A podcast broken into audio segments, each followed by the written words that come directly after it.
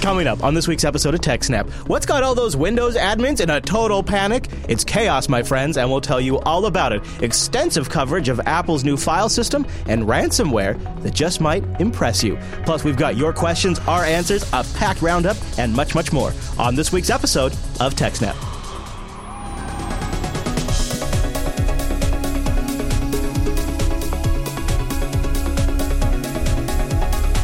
Hi, everyone, and welcome to TechSnap. This is episode 272 of Jupiter Broadcasting's weekly systems network and administration podcast. We stream this episode live on June 23rd, 2016. This episode is brought to you by our three fine sponsors DigitalOcean, Ting, and Dyax Systems. I'll tell you more about those great sponsors as this here show goes on. Oh, our live stream? Oh, man, that is powered by the incredible Scale Engine over at scaleengine.com. You should go check that out. My name is Chris, and joining us every single week is the man that runs Scale Engine. Why, yes, it's also our host, the tech, the teacher, and the admin, Mr. Allan Jude. Hello there, sir. Hello, Allan. Hello, Chris, everybody. Thanks Hello. for watching. Hello, Allan. So, uh, as you know, uh, I, I battle with a uh, pest in the studio today. During the intro, he was flying around my head. Mm-hmm. So I actually got, I actually even got our, there he goes again, there he goes again. I got our episode wrong on my first intro. So I'm here now, second time, second time's the charm, Allan. And I couldn't get the number wrong because we have such a good episode ahead. We had to get the numbering right. So, sure, uh, sure come on. I'm trying to, I'm trying to, I'm trying to, I'm trying to promote all of the hard work. Because the number makes a difference. Here's what I like about today's episode is last week you said you're going to look into something. This week you followed up. We have a great deep dive into that cray cray uh, brand new file system by Apple. But our first story this week harkens me back to the bad old days of me messing around with group policy on Microsoft Windows servers. Yep. I, I remember learning this stuff and then later teaching this stuff. Yeah, and do you remember how much it changed from NT4 to Active Directory? From I didn't do much with NT4 originally, uh, but after I had learned and was teaching uh, for like uh, towards Server 2003 and even Yeah. uh, betas of 2008. I then set up a Samba server as an, a Okay. domain controller. Yeah. And back then, Samba 3 could only be an NT4 style Right. domain controller. So I learned how, a little bit about how the NT4 stuff worked right.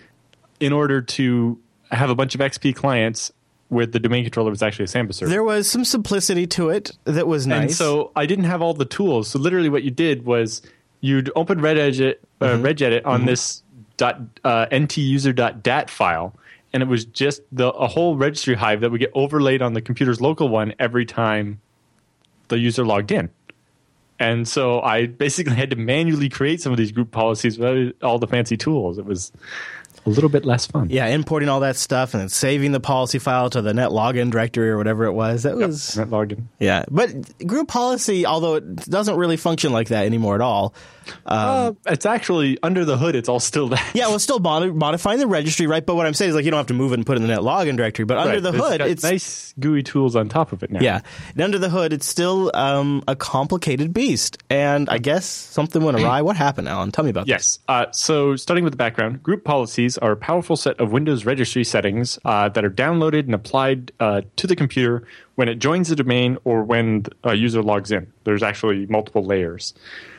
So you can have policies that apply to every machine, and then policies that apply to users in this group, and policies apply to users in that group. So when an individual user logs in, it could apply multiple layers of policy depending on what groups they're in, and, and there's a whole priority system to make sure that the most Oh, yeah. important one wins, Right, and so on. right, because you yeah, and and depending on the the structure of your organizational units in your Active Directory, you could have inherited group policies applied to different uh, members, and yeah, So you can create like company-wide policies, Yeah. policies for everybody that works in this office, and then policies for people that are in the admin group or not in the admin group or Yeah. the manager. and it so is legitimately useful as somebody who has deployed these before. You know, I had branches that with you know you structured OUs that would work their way up, and at different levels, you'd have Yep, different and things. you'd have like you know, this manager can create and Yeah. set some permissions for other people and lots of stuff. And group policies are just simply absolutely mandatory when you're doing a terminal server because when you have 25, 30, 50 users sharing a single Windows box, you have to put some fences up. And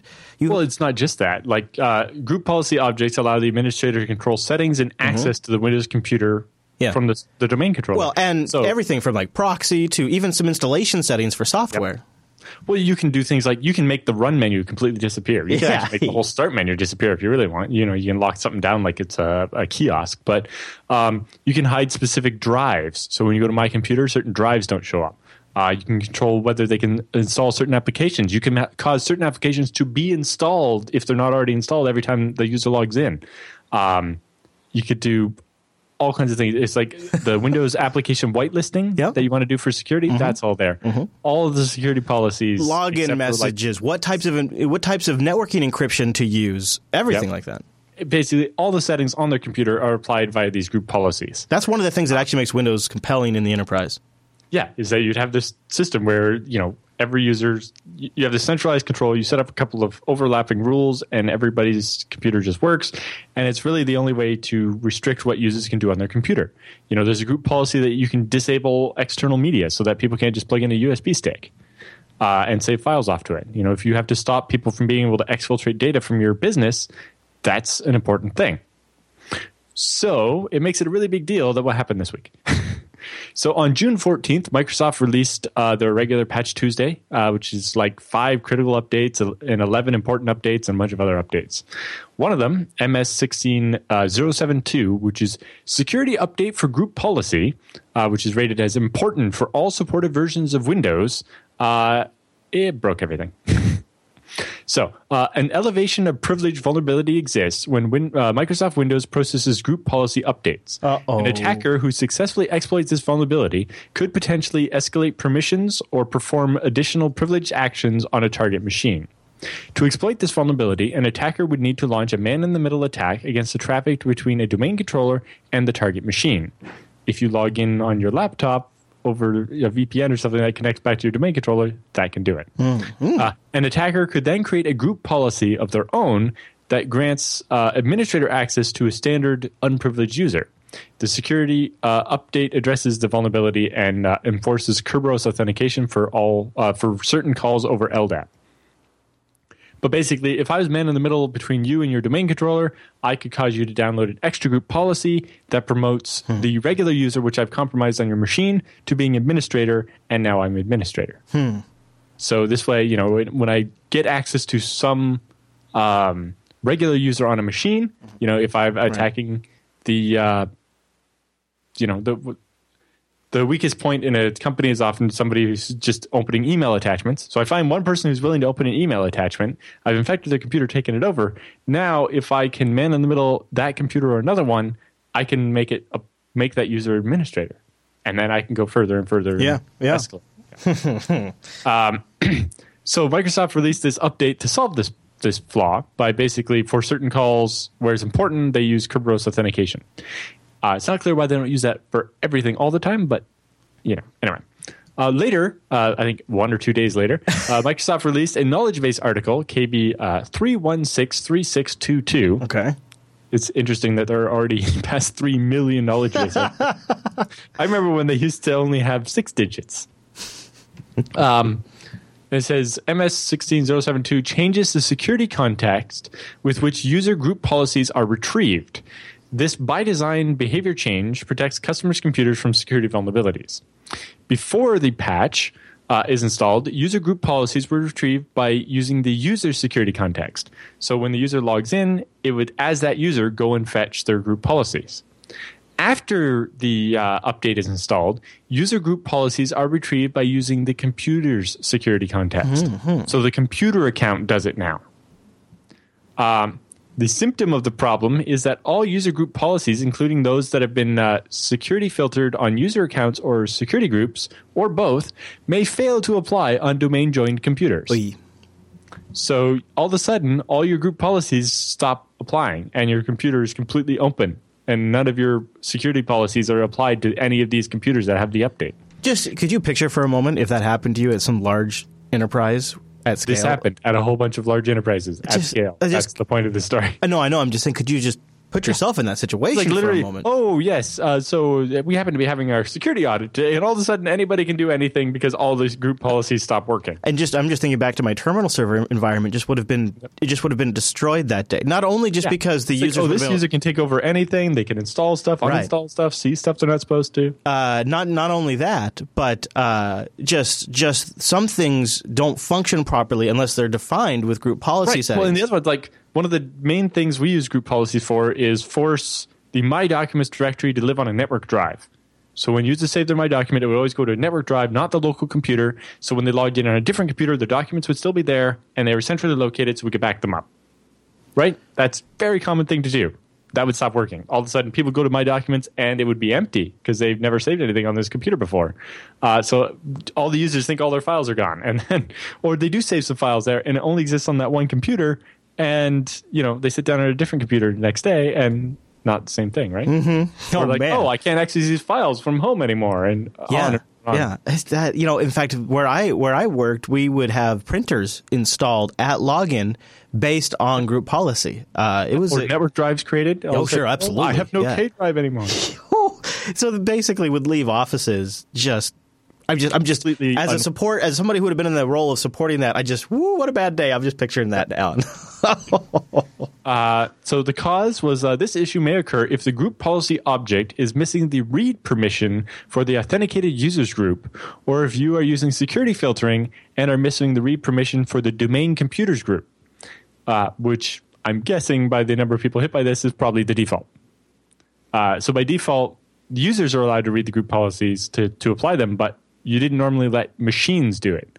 But now all of them are downloaded as the machine, not as the user uh, and they didn't have access to read the group policy. And uh, yeah.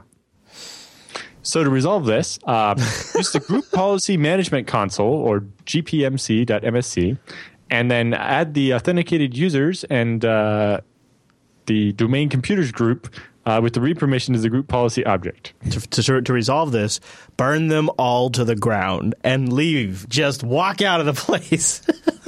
Yeah. wow. Boy, Like, I'd love to get a war story. Filtering, add the computer uh, domain computers group as read permission. Okay. Uh, so yeah, this issue struck a large number of Windows administrators, some of them extremely hard. Hmm. Uh, group policy objects are the main tool administrators have to enforce policy throughout the network. Uh, one been reported that their desktop images are configured so that the A, B, C, and D drives are hidden and don't show up in my computer, so that users will save files to the network drive instead of the local computer and so on. Uh, and all of a sudden, people log in and all these drives are there, and they're not supposed to be. I do not mean to laugh, but this is just Yeah. Uh, other users report having their printers and drive mappings Oh, become of inaccessible. course, yeah. Security group settings no longer applying. It could be backgrounds change on them, you know, uh, Yep. uh, login messages that you accept before you log into the system going away, which would violate many companies' uh, terms of service and policy that you agree to. Yes, you, it's like you have to make the user agree to this, otherwise we can't fire them for not Yeah. doing. yeah, yeah, yeah. and then, well, yeah, or even just yeah, uh, we install uh, a custom wallpaper that has like um, I see that schools do it all the time. It's like we got the name of the school, the number to call for tech support, some information like that. Yeah, the, Or the chat room saying what kind of admin would install this without uh, testing it, and I agree to an extent. But this particular one, you would have to have all are- your different group policy scenarios in your testing environment, and that Yeah. might be too complex to really Yeah. fully pull off. You can do different groups of Well, users for sure, but this is the official Microsoft Patch Tuesday patches that we're all supposed to install as quickly as possible. Microsoft is supposed to have set, tested this, not me. yeah. Plus, you're going to have some auto updates just because there's so many machines that come configured that way now with auto updates turned on, either Well, by yeah, OEMs. even or, if it didn't hit the machines that you control with WSUS Right. SUS or whatever, exactly.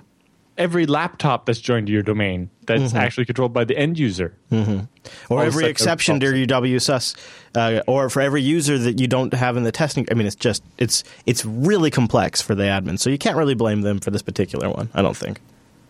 I would love to get war Oh, yeah, from and them. apparently Windows 10 doesn't let you control it, right? Except for in the domain environment. Yes, right. Well, uh, yeah, I think I guess you know I'd not really play with Windows 10 what- enough. to Yeah. I, I, I Never going to. you know, I actually the machine you're calling me on right now is a Windows 10 machine, just so we get a nice Skype call. Uh, but that's the only thing I use it for, so I have no idea. It does it does automatically reboot into Linux from time to time, which is the irony of the whole thing. When they install patches, it just turns into a Linux box. It just reboots into Linux, and then I have to restart the thing again and choose Windows at the bottom of the boot list. Um, wow, I I just I feel super bad for anybody on our audience. I'm sorry if my laughing has come across as um, not feeling your pain. Uh, it's just. I just can Yeah. I can only imagine. So if you have a war story you want to share it with us, go to jupiterbroadcasting.com slash contact and choose TechSnap from the drop down or email techsnap at jupiterbroadcasting.com. We talk about this a lot, right? It's the security updates. We need to get these installed. Otherwise, we're vulnerable to these known vulnerabilities. Uh, but, you know, every once in a while, there's a bad update in there, and that causes people to be, all right, I'm going to wait a week before I install the Microsoft Patch Tuesday updates and let other people run into this problem first. And then Microsoft will put a post with the resolution, and I'll install my updates, you know, on the next Tuesday. I guess Uh, yeah. and yeah, for sure. And then your machines are all vulnerable to this attack for a week, and you, you know, it's not a there's not a real win. I mean, obviously practicality has to win out in this situation. And there is a quantifiable issue of downtime when group policy goes haywire versus a possible outage due to a breach from a security issue. And you make mm-hmm. the Sony decision and you decide it's it's cheaper not to patch for a little while. But the problem is that little while sometimes becomes a long while and then we know what happens. It bites you eventually. Yep. Do you do you think an equivalent yeah, yeah, wha- what's going to happen when you do get hit with something and there was a patch and you didn't install it? Yes, exactly. That's going to happen eventually, even if it's just by a browser uh, infection. Um, do you think a, an equivalent to the Unix side of this would be like a library getting updated or a, a like uh, something getting updated on a Unix machine that like totally borks the KDE desktop or something? Like we're trying to figure out like what's an equivalent. Yeah, yeah. Can't log in anymore. Yeah, if Pam was destroyed, I'm just trying to think of like, does something like this kind of scale of buffoonery doesn't seem to happen right. on the Unix side of things, where something like at the group policy level just goes completely haywire, and everything that you This- expect to be the way it is major falls apart. change, right? Like this, this wasn't just uh, How did you know, a Microsoft small security this? patch. Yeah, well, it basically, it wasn't just a small security patch to to fix a flaw. It was. It turns out the way we're doing this is dangerous, and we need to actually do it as a different user. Yeah, And all of a sudden, that user doesn't have permission. yeah, you know, it, it was in particular this particular update was a much wider scope update than what you would expect, especially when it's rated as important and you're expected to install it right away. yeah. That just feels like uh, maybe that's when they should uh, do extra testing. Yeah. I'm not sure. But you know, I, I wonder. Uh, I don't know what percentage of people this actually affected, and uh, in particular, it seems it doesn't hit the default case. But if you do use the uh, security filtering, which I'm sure all of the guides tell you is something you really should do, then it only hits you there. And so, if, it, if it's only hitting people that are actually taking security seriously, then that Yeah. hurts a lot more. Yeah, that's true. Uh, all right, Allan. Any other thoughts on that particular Uh, no. story? Okay, well then I'll tell you about DigitalOcean. I was just checking right here. I was just logged into my dashboard because uh, the other day when I was working in my DigitalOcean dashboard, I swear for a brief moment, I saw the new. I do. I have access to the new block storage beta. yeah, uh, currently only available in NYC one for me. So I, I don't know if I, I have. Do I have any? Uh, do I have any droplets right now in the New York uh, one data center? If I don't, I'll have to create one because that's that's what I'm talking about. So DigitalOcean just keeps getting better. It's my go-to Linux infrastructure or BSD infrastructure. Got to give them a shout out for BSD2 on demand. DigitalOcean.com. Go there and check them out and use our promo code SNAPOcean. That's one word. You put that in the billing section and you get a ten dollar credit. Now here's what's great about that. So their pricing plans start at five dollars a month for their basic rig, which will get you 512 megabytes of RAM, a 20 gigabyte SSD, a blazing fast CPU, and a terabyte of transfer. They're all SSDs too, and it just works really easily with the pricing. But here's the great thing: if you look at their pricing page, I recommend toggle it over to hourly. See, in the hourly section here, you get a better sense of what DigitalOcean actually is going to cost you. I have. Uh, let me see. Do I have? I think I have them pulled up right here. Actually, let me see. So right now, uh, I have. I'll tell you how many droplets I have running full time. One, two, three, four, five. Out of six, seven, eight, nine. Out of nine droplets total, I have only some of them running all the time. This is the this is the secret sauce to using DigitalOcean and getting the most out of it because then you're talking hourly pricing. Uh, you can create and destroy machines within seconds at DigitalOcean, spin them up with entire application stacks or just the base system. Their interface is simple, fast, easy to use, and they have a great API on top of all of that. So you can take advantage of code that's already written or write your own. And they have libraries that plug into your favorite languages. It's really a nice setup. And you use that promo code SnapOcean, you support the show, and you can spin your own rig up. They have, in, they have data centers in New York, San Francisco, Singapore, Amsterdam, London, Toronto, Germany, and India. It's a really good service. Mm-hmm. I just uh, have been playing around recently with uh, my own private family like location tracker. So we all mm-hmm. log into it. I have it hosted on a DigitalOcean droplet, and we can send location updates to each other. And I just thought that'd be a nice thing to have from time to time, and I don't really want to use the hosted service. And I decided to play with three or four um, different OSs. So I did Fedora, and I did two different versions of Ubuntu, if that counts, really. And then I did two different open source tracking projects, and the, the ability to just create a, create an entire machine ready to go with everything I need installed, and then also try it on a completely blank system, and and try things like a container with the program in there versus building it myself and seeing what the differences mm-hmm. were, and mm-hmm. seeing how they're all set up, and being able to do all of that, just boom, boom, boom, really super fast. I'm not kidding. Uh, I I did it all before Linux. Um, or no, I did it all. I did Coder Radio and Linux Unplugged on Tuesday, and I did all of that before I started Coder Radio, like a half hour before I started Coder Radio. I was able to set all of that up because DigitalOcean is just so stinking fast. DigitalOcean.com, use the promo code SNAPOcean and get started. DigitalOcean.com. Thank you, DigitalOcean. Now I'm going to go play with block storage. So we talk a lot about ZFS on this show, and I have gone on the record as somebody who is not satisfied with HFS for the two Macs we have in production here now and is still the bane of my existence. So I was kind of impressed and excited when I heard Apple has its own file system. I was a little let down when I realized it wasn't going to be ZFS.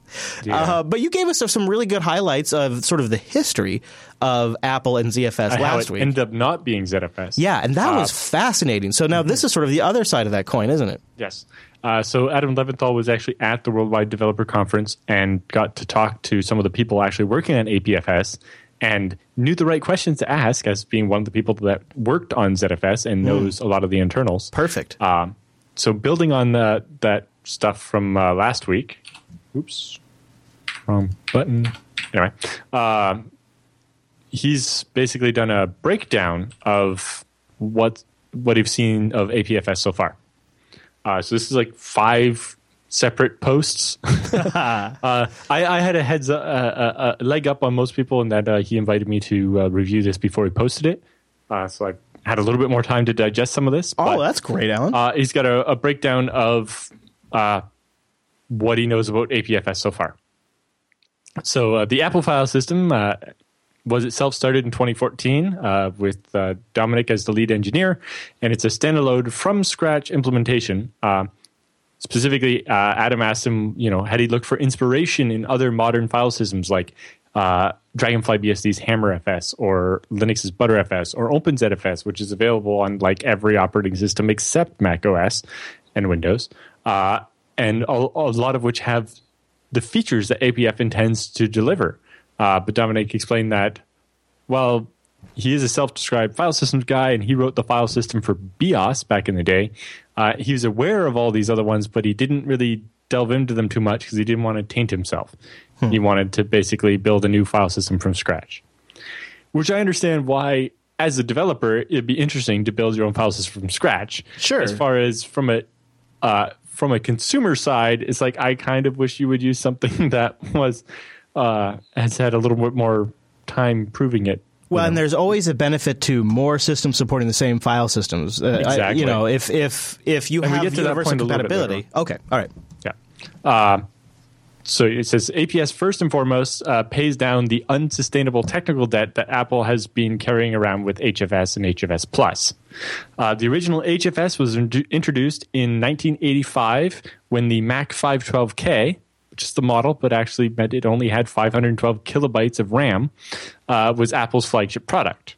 Uh, HFS Plus uh, um, was a significant iteration and improvement, and that shipped originally in 1998 with the G3 Power Mac.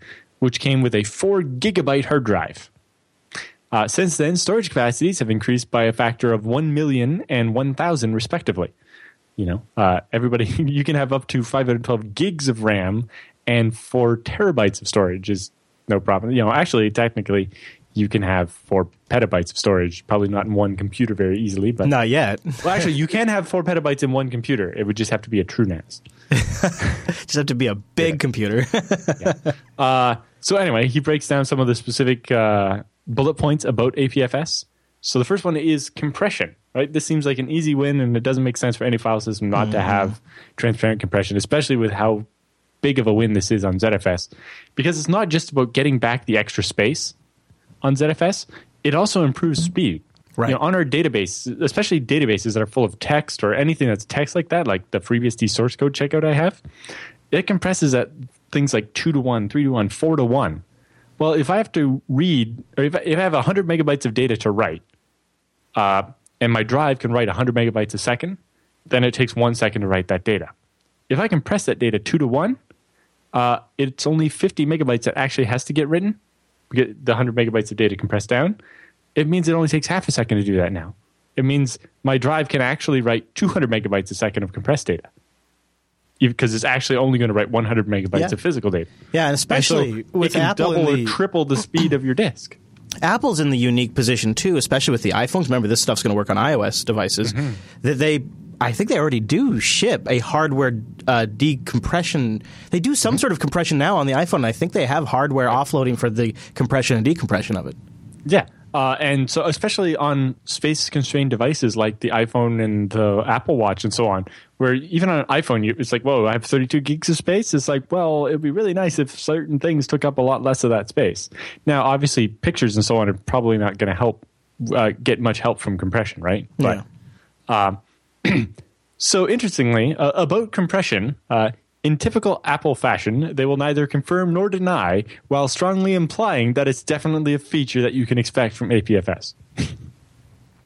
you know, something in here strikes me as funny too. Is uh, it feels like they are sort of looking at some of these features and going, "Well, that's a good feature. Let's just lift it." So it's like they're creating from scratch, but the the ideas are coming yeah. from well established practices. And and while that's fine, the big one is because they didn't tell anybody about this until just now and they're saying they're going to ship it in 18 months, it means all the points we bring up now saying, hey, you really forgot about this. Yeah. Uh, yeah. It's like, are they really going to have time to get that in there? No, that, this gonna have, they're going to have to iterate on this. Yeah. Uh, so encryption. So encryption is clearly a core feature of APFS. This comes uh, from diverse requirements from the various devices. Uh, for example, multiple keys within file systems for iPhones or per user keys for laptops and so on. Although I do wonder how many Mac users actually share their laptop with another person, hmm. like where they would actually have separate logins. Mr. Panic in the chat room uh, reminds us that uh, semi recently, not attached to the file system announcement, Apple announced uh, a new compression standard at the previous WWDC. Wonder if they will be using that in, and which is going to be open source. They say. Yeah. Yeah. Uh, so when it comes to uh, encryption, they'll have three different flavors of it, apparently. So you can have a file system that's uh, unencrypted, mm. or you can have a file system that has a single key. So you just have, uh, you know, a passphrase like typical full disk encryption. You have one sure. key, and all your metadata, all your user data, everything is encrypted with that. Or you can have multi key with uh, a different key for, say, the metadata. So that key is maybe in the machine and is available as soon as it boots up, so that you can get a directory listing, but you can't access individual files without the a second key that's maybe attached to you having to log in. Or there's a key that uh, gets added to memory when you log in and so you can uh, access directories and so on but certain files will require you to enter yet another password or something. Uh, and apparently it will even support sections of a file. So you know uh, part of the file is encrypted one way and part of the file is encrypted another way. I don't know uh, on a phone and so on, that might make sense. I don't know on in a general file system use case if it makes sense to have different extents of the same file uh, have yeah, different encryption yeah. keys. But it does seem like something that might be more mobile focused. Yeah. Which you wonder how many concessions like that are they going to make? Yeah, it says uh, multi-key encryption is particularly relevant uh, for portables where all data might be encrypted, but unlocking your phone provides access to an additional key and therefore additional data. Unfortunately, it doesn't seem to be working in the first beta of macOS Sierra. Uh, specifically, file encryption uh, when creating a new volume with diskutil results in a file system that reports is encrypted equals no. Oh. So he couldn't play much with. So even uh, if the flags in the UI doesn't do anything at this point. yeah. Okay. Uh, APFS apparently supports constant time cryptographic file system erase called effaceable uh, in the disk util output. This presumably builds a secret key that cannot be extracted from APFS, so maybe stored in a hardware HSM or something, or a TPM module, um, and encrypts the entire file system with it. So if you want to do a secure erase of your laptop, it's only a matter of destroying that key uh, and then no one can ever decrypt the file system, and it's as if you erase the whole file system. So instead of having to do your regular secure erase that doesn't, you know, that involves scrambling and rescrambling the whole disk contents, Yeah, which yeah. can take hours. yeah. Uh, various iOS documentations refer to this capability uh, requiring some specialized hardware. It will be uh, interesting to see uh, what option, what that actually means for macOS itself. Are they going to include this hardware, or how are they going to manage Right. Is that? that something they're going to start building into Macs? Yeah. Uh, he says, either way, let's not mention this to the FBI or the NSA. Okay. Yeah, they can take give them a few years of uh, at least a head Let head them start. ship it Yeah. They'll figure it out pretty quick, I bet. so snapshots. APFS will support snapshots, but uh, likely won't have the same type of serialization option like ZFS send. Serialization, as in the way the data actually transfers over the network. Well, it- um, yeah. So you can't, you won't be able to to do like incremental tra- uh, replication of snapshots or something like in ZFS. oh, So you'll still have snapshots on the file system, but you won't be able to like copy just the snapshot. Right? In ZFS, the snapshot is its own thing, and you can copy just the range of blocks that are in that snapshot. Where in Time Machine, it's probably not going to, or in uh, APFS, it's probably not going to work that way. Uh, part of that is because they need to support Time Machine's features, which allows you to um, exclude certain files or certain types of files. Whereas with ZFS, it doesn't even know about the files. Right? At the snapshot level, it's just these are the blocks that have changed between this snapshot and the current system, or this snapshot and that snapshot. okay, huh? Uh, whereas the Apple version is probably going to be more tied to files and Yeah. less to just the blocks Yeah. uh, to support features of Time Machine and so on. Time Machine and other sync solutions. One of their big features in the new Mac OS too is uh, they're going to start. I just can't even. Whew, they're going to start automatically syncing the files you don't use often up to iCloud, and then remove them off your local file system and do like what is essentially a symbolic link to the cloud version. Yeah, and then uh, you cancel your iCloud account or lose the password and can't reset it or whatever, and or get all- decided. You know, honestly, Allan. The other thing is Apple has some of the highest cloud storage prices out there. Mm-hmm. iCloud is very expensive, and your all your iOS devices and your Macs all write to the same cloud storage account, so Yep. it can get very expensive. Yeah. Uh, it says right now APFS is incompatible with Time Machine because it lacks the ability to do directory hard links, which is the fairly disgusting implementation that uh, Time Machine uses right now, and it's probably why Time Machine has questionable reliability. Uh, hopefully, APFS will create some uh, efficient serialization for Time Machine backups, but it's unlikely to be much like the ZFS one. Okay.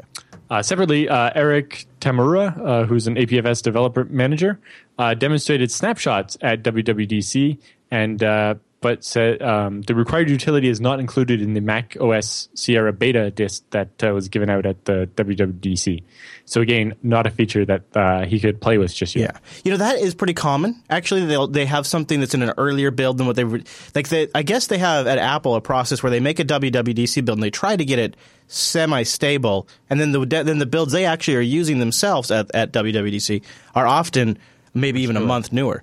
So and then they, and then they do eventually Or the other way, it's they they were going to include snapshot, found something that made it Yeah. not work, and Yeah. just pulled the feature out of the disk. I wouldn't be surprised if in with even a week we saw we did. I bet it'll come out. So interesting. Right. Uh, in, in particular, for that one, getting that many discs printed uh, for a conference like that usually requires having the master ready a couple of weeks ahead of time. Yeah, or Uh, in this case, thumb drives.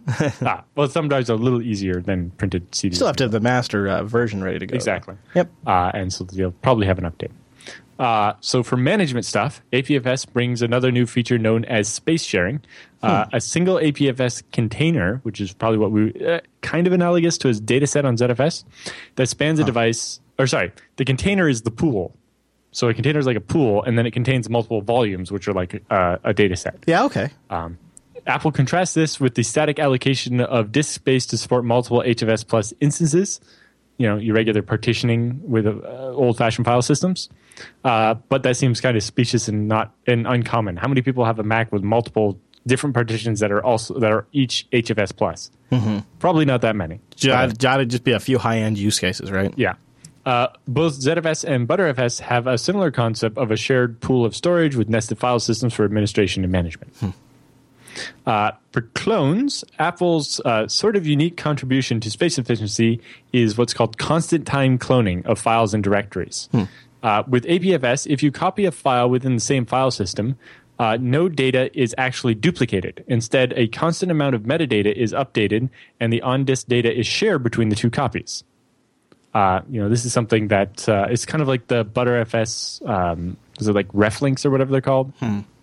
Um, and then changes to either copy uh, cause new space to be allocated. You know, copy on write. So style. uh, in ButterFS, the disadvantage is you you have essentially uh, dark matter on your hard drive eating up space, and when you go to get a free space report from say DF, it doesn't see the metadata, and so DF will report you have seventy percent of your your partition free, when in reality you may only have. 5% free because the rest is being eaten up by that metadata that's just constantly taking up space on the hmm. disk.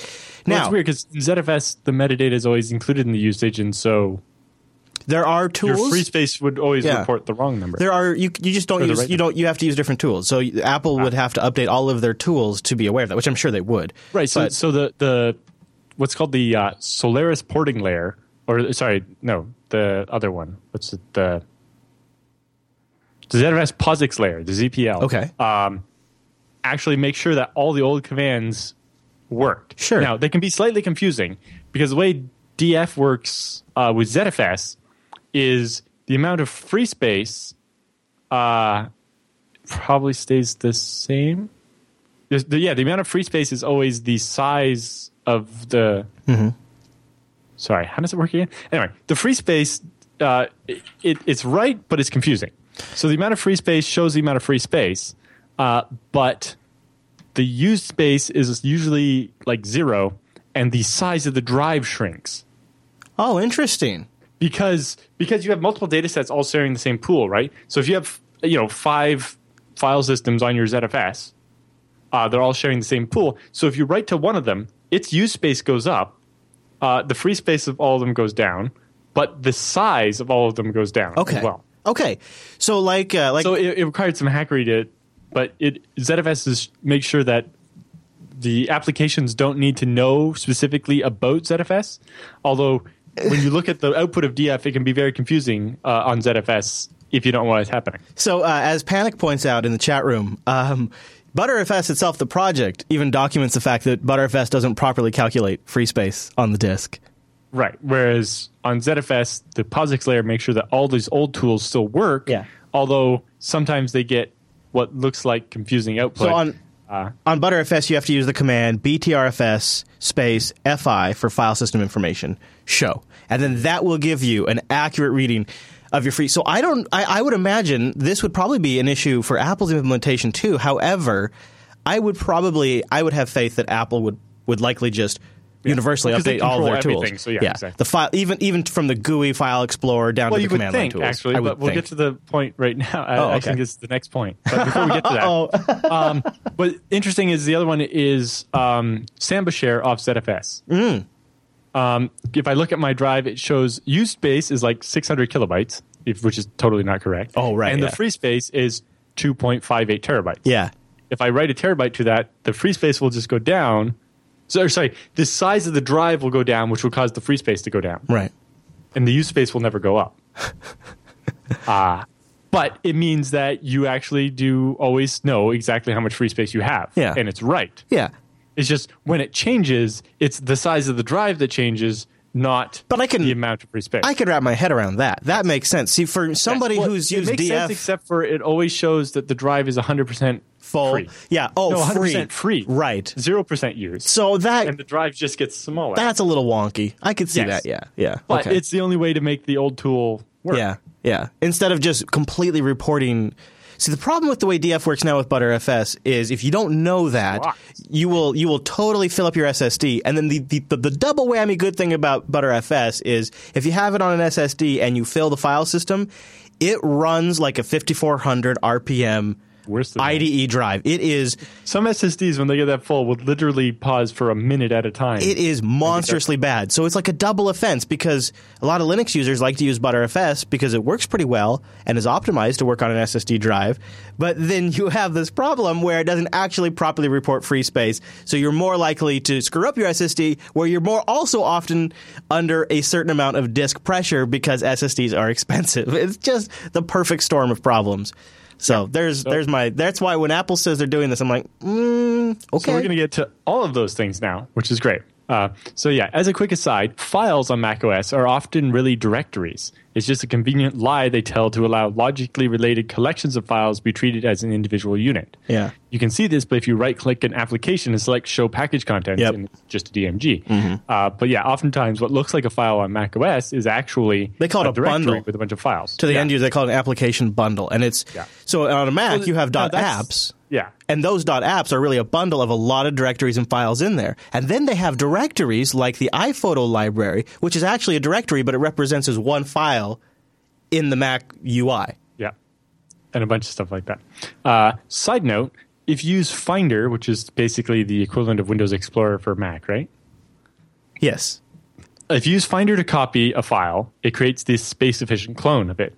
If you use the command line CP tool, it doesn't. Uh see exactly. That's that's that's exactly the problem. That's missing. Like, Oh man, that's going to make the Mac so annoying to use. Well, I don't know if they're going to keep that. They might fix. Oh, that's true. They might, yeah. But then, but, Uh, but, but aren't they just using the most- upstream CP and and well. and in particular, most of those tools are they copied from FreeBSD. So they would theoretically have to no. patch upstream because they sync up every now and then the user land. I don't know how often they sync up. I think every know major release. It was. I know the original version was FreeBSD five. I don't know uh, when the last time they updated was. I think they sync up every major Mac OS release. Uh-huh. At least they have in the past. I don't know if they have last time. I don't follow it. Well, but obviously for APFS, they would probably have to carry their own local patches to it. yeah, or just just Also, I don't think the CP tool in FreeBSD has changed since last time they updated. I would also I could also see Apple just say, "Well, we have new commands you use on the command line for that." Uh, like you know, they have a diskutil command that replaces all disk management that is their own command line utility. Yep. Uh, but you know, there's a reason why ZFS did jump through all these hoops to have a POSIX layer to work with all your existing tools. Uh, Which we are now thankful sometimes for. it's not not perfect, but it usually is enough to make things actually work, as opposed to you know ButterFS was like, oh yeah, you got seventy percent free. So you, you try to set up monitoring to give you an alert when you're running out of space, and it's like, well, SNMP and DF and everything says we have seventy percent Right. free, when really we have five percent. Yep. But don't worry, Allan. They're going to get to that. They're, they'll get to that. The ButterFS is going to be good one day. They're going to. They're really close. SUSE uses it as the default file system. So hmm. Does anybody use that OS? anyway. uh, so, performance. okay. APFS claims to be optimized for Flash, uh, which we kind of expect. You know, most new Macs are going to have Flash, but And the phones. SSDs mimic the block interface of conventional hard drives, but the underlying technology is completely different. In particular, while magnetic media can read and write sectors arbitrarily, Flash, uh, Flash has to erase large chunks or blocks and then read and write smaller chunks of pages. Uh, the management is done by what's called the Flash translation layer. It basically maps old fashioned sector numbers to where it actually put it on the flash, which isn't necessarily in the same order, and it can rearrange them and move data around to uh, wear out the, the flash evenly instead of you know wearing out one particular chunk really fast. Software that makes uh, blocks and pages appear more like a regular hard drive. It's called the flash translation layer. And FTL is uh, very similar to a file system, right? It's creating this virtual mapping of translations between block addresses and locations within the media. which is what a file system does. So Apple uh, controls the full stack, including the SSD, the flash translation layer, and the file system. They could have built something uh, differentiated and optimized these components to work together, but they didn't. APFS does, however, is simply write in patterns known to be more easily handled by NAND flash. So it's just a file system that is only mildly flash aware, uh, rather than one explicitly written to deal with the native flash interfaces. Uh, but that's more or less what you'd expect in 2016. You know, they they definitely didn't uh, invent any new technology or or do anything special here.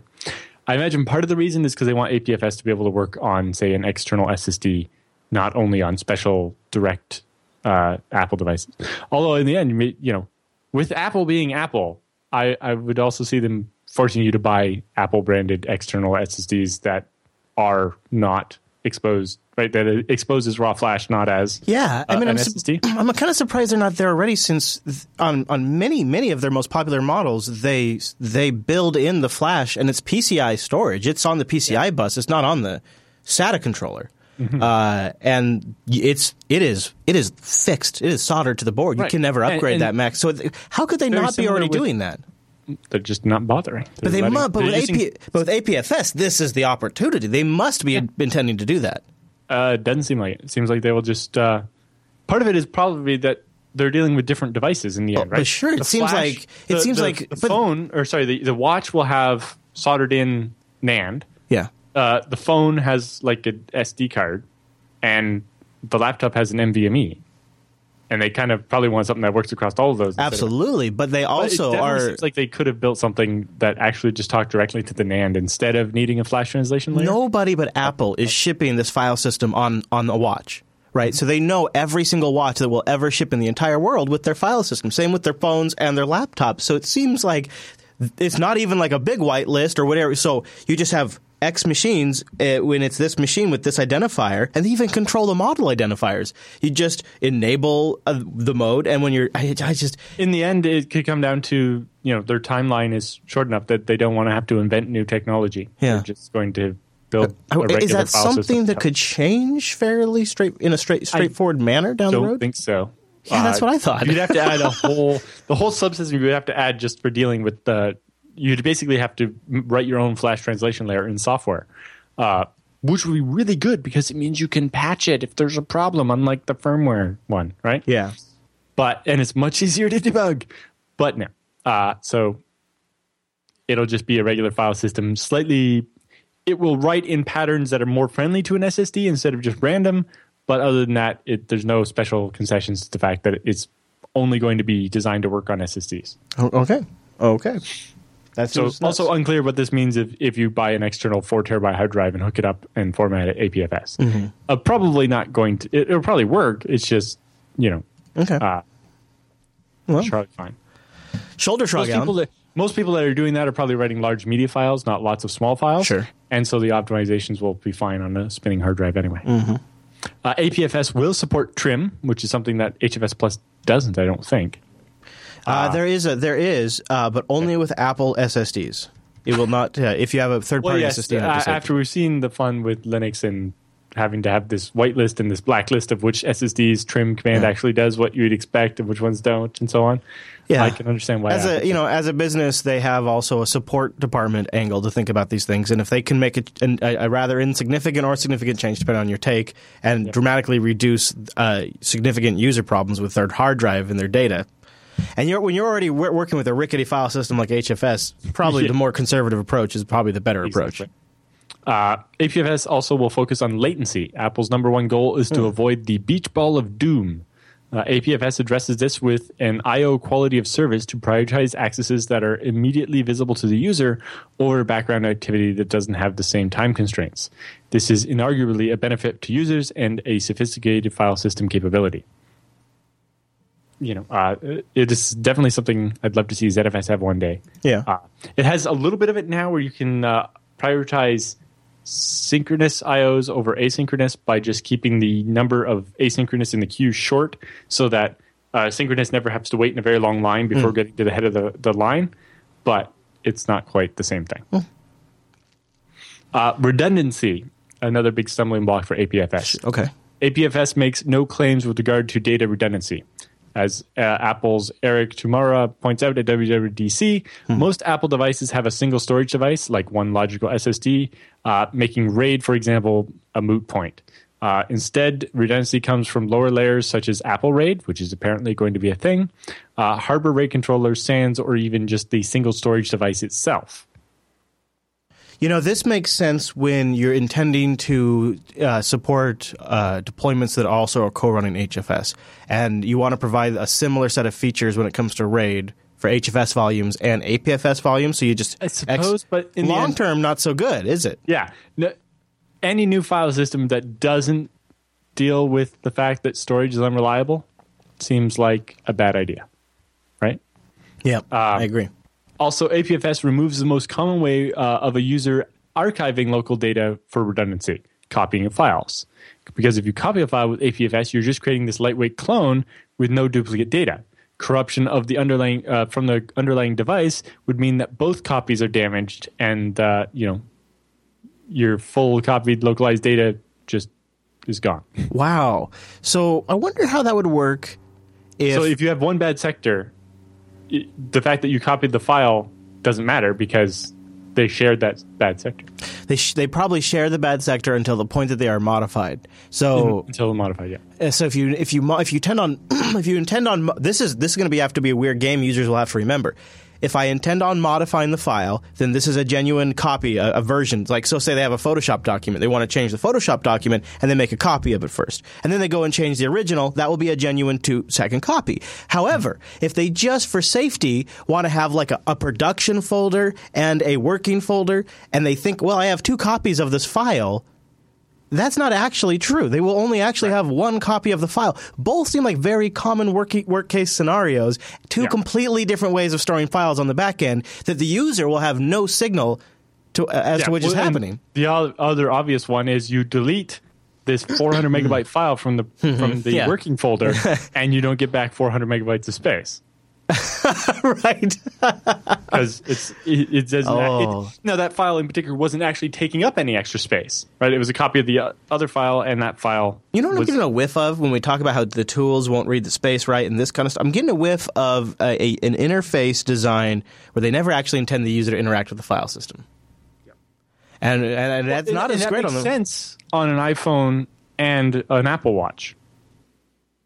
Right, right. Less so on Mac OS. Yeah. but Uh, maybe and- Mac OS will go more tablety. I, I guess I would So- say too, if you were using ButterFS with copy on write enabled, which uh, some do, many do, this would be similar functionality. So there's a remember last week when I said I think a lot of APFS is going to remind me of ButterFS. The more we go into this, the more it is reminding me of ButterFS. uh, and not in a good way. It's more like uh, flashbacks and PTSD uh, things of ButterFS. yeah. But yeah, it's just the fact that it provides absolutely no redundancy is kind of a big problem. Um, crash consistency. In order to maintain consistency of a file system after a crash, you need to be able to revert to the uh, any half-finished operations that happened uh, at the time of the crash. The problem of with a typical file system is that you're overwriting things in place, and so the old version's not around anymore, right? So it's impossible to go back to Right. one second before the crash. APFS claims to implement a novel copy on write metadata scheme. So APFS lead developer Dominic Giampaolo uh, Sure. emphasizes the novelty of this approach without delving into any detail. He's like, "Oh, it's really new and awesome." It's like, "Well, you want to tell me how it works?" It's like, "Nope." Hashtag magic. Um, in conversation later, he made it clear that APFS does not employ ZFS's mechanism of copying all the metadata up the chain and make and copy on writing it. But basically, it seems like it will copy and write metadata, um, but not the actual user data, so that you're not you're not. Um, otherwise, if you destroy the the metadata of your file system, then you can't even see what files are in a, in a directory. And if you destroy the top level directory, then you can't see any of the files at all. All the data is still there. It's just completely inaccessible because the names and everything are screwy. So by having copy and write metadata, it means your file system will always work and be there. Uh, but if a file you were in the middle of uh, overwriting, you likely end up with half old, half new, and the file's gibberish. uh, or a file you're just creating might just not show up, right? Uh, the the new metadata for it hadn't been written all the way. We abandoned the new version and we go back, and that that file that you would just you were in the middle of saving when your system crashed, uh, just never got created in the first place. okay. Uh, but you know that's what most overwriting file systems would do as well. Mm-hmm. You know, maybe the file would show up, but it would be zero bytes. Yeah, that's very common too. It's, yeah. it's not really uh, a Right. big loss. It's just but- not a so big gain when you're- write. They're doing copyright copy on write for metadata, so you have much lower chance of garbling the whole file system. You know, which I- is good. I would argue that when you are starting out like this, uh, it's worth it's worth asking: Couldn't they have improved this? Couldn't they have made this particular aspect of file systems better? Uh, Just use different, go follow different examples, maybe. Well, basically, they they did the least they could do. Uh, so basically, they made sure that your you um, a power outage isn't going to make your whole hard drive unusable. Yeah. but the files that you were writing when the power went out, there's nothing to be done for that. And that's not probably too beyond what a user might expect. No, uh, it, it's it's an improvement over what it was, and it's still an improvement over say NTFS. Uh, but you know, it's not ZFS. Yeah. Okay. All right. Well, I'll give. I'll definitely Uh, Another surprise is Oh. that APFS will include an FSCK command. Hmm. Uh, even after talking to Dominic, Adam still hasn't figured out what it would be necessary for. Although when in talking, Dominic didn't couldn't understand why ZFS didn't need one. So we'll have to see. Uh, we'll find out more in how often you end up needing to FSCK an Apple file system. Now, because Apple's file system is mostly focused on Flash, it doesn't quite suffer the same problem that made people want to write something like ZFS and Butterfs to get rid of FSCK because you're not going to have, you know, 100 terabyte storage on your Mac. You're going to have, you know, a 500 gig SSD or something. But you also don't want your iPhone running an FSCK either, right? Come on, won't this thing boot up faster? Come on now. uh, doing file system consistency check, definitely don't turn off your phone right now. Although it's not so bad on the iPhone because they still ship them like with 16 gigabytes of storage and stuff, so it's not like it'd have to take that long. but I'm bummed. Uh, so checksums. Uh, notably absent from APFS intro talk was any mention of checksums. Uh, checksums are digital uh, digest or summary of data used to detect and possibly correct data errors. Uh, the story here is uh, surprisingly nuanced. APFS checksums its metadata, uh, but not the user data. So it has checksums, just like it has copy and write for the metadata. It has checksums on it, so make sure that the checksum or that the metadata isn't corrupt but it doesn't bother with the actual user data. So Apple FS will protect itself, but doesn't care so much about your actual files. So this seems to be a that's a very intentional choice because obviously then they have the capability of doing checksums. Right. Uh, again, Performance? it comes down to um, less. Checksums don't really cost that much performance. Okay. It, the big thing, uh, it's got a little bit more storage, but again, you know, Okay. on on uh, ZFS, you're using was it like 32 bytes of space uh, for every block, which could be up to a megabyte. 32 bytes per megabyte is is not a big trade off there. So I I guess on a mobile device and on like really tight constraints, you could Possibly, uh, but in particular, again, it's that it doesn't matter if you use the one picture when your power when the power went out or when the system crashed. Yeah. as long as the rest of the file system's still okay.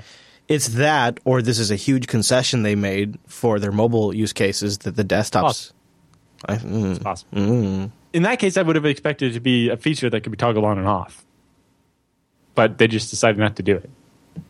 Again, it could be Yeah, yeah, you're right. time or whatever.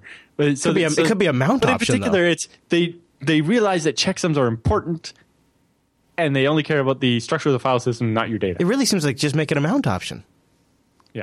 it's just done. Easy. Well, yeah, but the Mac user experience is all about you don't even want to know what a mount option is, right? So. Uh, the justification for checksumming metadata is strong. There's uh, relatively not that much metadata, and the checksums don't consume much storage. And losing metadata could uh, cast a potentially huge shadow of data loss. Right? Even one bit of metadata can affect a huge number of files and a huge amount of data. If, for example, metadata at a top level directory is corrupted, then potentially all the data on the disk could be rendered inaccessible. ZFS duplicates metadata or even triplicates it eh, for top level metadata for exactly this reason. Wow. So in ZFS, in addition to having the checksum on the metadata, uh, every single bit of metadata is stored twice. Uh, and if it's like top level stuff that it basically affects everything, it's actually stored three times. So even if you only have one disk, ZFS is storing two or three copies of that metadata to make sure that it's safe. ZFS heard you like metadata, so they put metadata in your metadata. Yeah, basically each block, block pointer has three slots for metadata. Uh, or three slots for allocations for metadata, and the metadata gets written to three different places on the hard drive.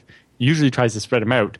Uh, if you have multiple disks, it even tries to make sure they're not all on the same disk, so that losing a disk won't take out all the copies of the. Okay, that's clever. I like that. That's really clever. Yeah. uh, but explicitly not checksumming user data is a little more interesting.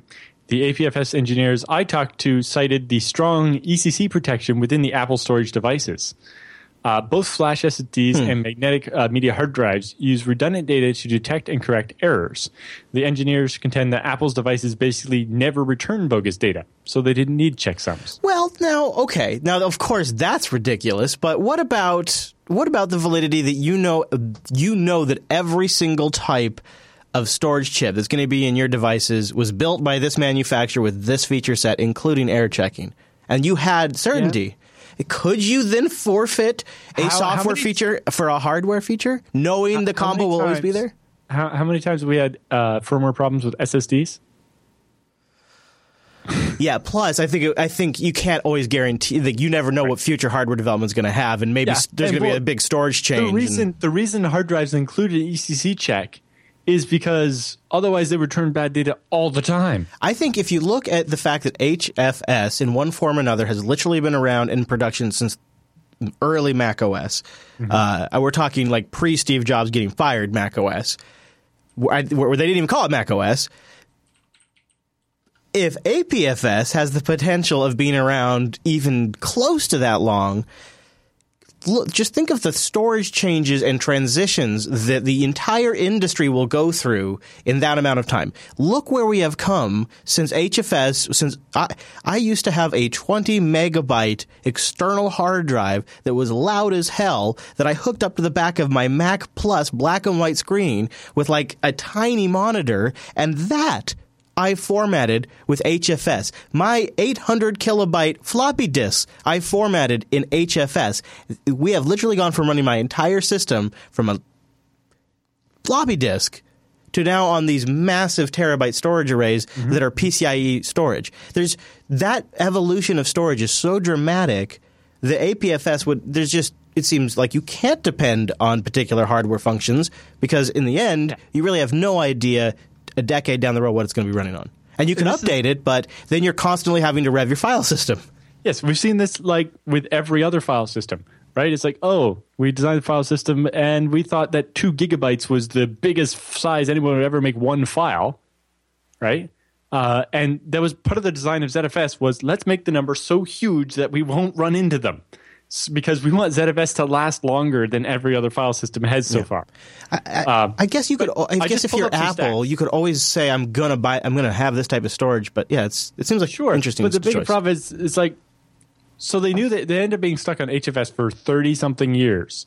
You think they would have designed the next thing to be able to last at least half that long? Uh, so I pulled up random stats from a two terabyte hard drive in one of my servers. I love it. How, how many ECC errors do you think it is corrected? Oh boy, I, I'm not sure. Uh, give me a range that I. How big should I guess of a number? Uh, Uh, very big. really? Is it is it in the millions? Yes. Oh, okay. All right. Uh, is it over five million? You're off by like an order of magnitude still. I have no idea because I have no how long this Four range- billion. What? So, yes, hard drives have ECC, and they use this to correct errors. But they do that because the storage is unreliable. Like reading the data from the disk, half the time it's wrong, basically. Wow. Um, and they, so, so that ECC is already being used, and it only provides so much protection. And we're already like, running up into that, right? Uh, So, like this hard drive, ZFS has never got bad data from the hard drive. Uh, that hard drive. ZFS has, has always got good data, and its checksums proved it. But the fact that that hard drive has corrected four billion errors tells me that that ECC was really required. Jeez, it tells me I And gotta check all my got- backups. Gotta check I- my I have- backups. I have got ZFS checksum errors from drives before Mm-hmm. because eventually that ECC can't correct enough of the data. And so relying on only that seems really sketchy. Like and and as much as you can say that oh yeah Apple buys the most expensive SSDs that have really good ECC or whatever, it's like that's true, but it doesn't mean there's not bugs. yeah. It doesn't mean that the hard drive doesn't wear out. It doesn't mean that they don't act bad when they get too hot. doesn't mean storage doesn't get recalled. It doesn't mean that there's firmware errors like you're talking about. It And, doesn't and just mean that because you paid this manufacturer a lot of money to build your SSD for you, it doesn't mean they didn't go out and buy the cheapest NAND flash they could. Mm-hmm. And plus, and sometimes, sometimes the drive isn't the best judge of what's corrupt or what's good or what's not Exactly. good. I mean, sometimes, sometimes as far as the drive can tell, it's serving you good data. Yep.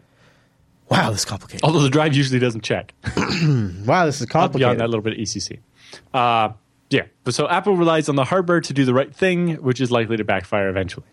Uh, the Apple folks were quite interested in my experience with regards to bit rot. This is Adam's experience, not mine. So that's aging data, uh, slightly losing integrity, and other device errors. I've seen many instances where devices raised no error, but ZFS correctly detected that there was corrupt data.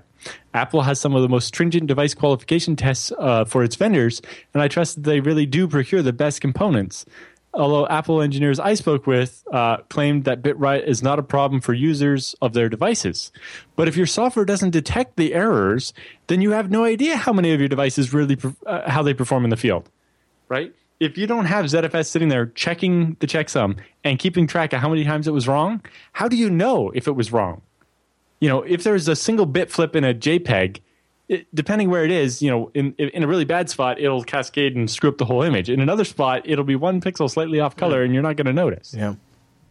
Hmm. Um, so unless you're actually checking it with checksums, how do you know if you've had this problem in the field? But it's like Apple's like, well, nobody complained to us that they saw bit rot. It's like, well, most of your users wouldn't know it if they saw it, and wouldn't think to report it. Right? The only thing I could think of is they do nightly images of iOS devices to the iCloud. Maybe they checksum the image like with the two different images and see if the files. I, I can't imagine. Now that the the no way the the amount of horsepower required to do something like that for the millions of iOS devices. Just I don't know. I can't I can't imagine how they could have how they can make that claim.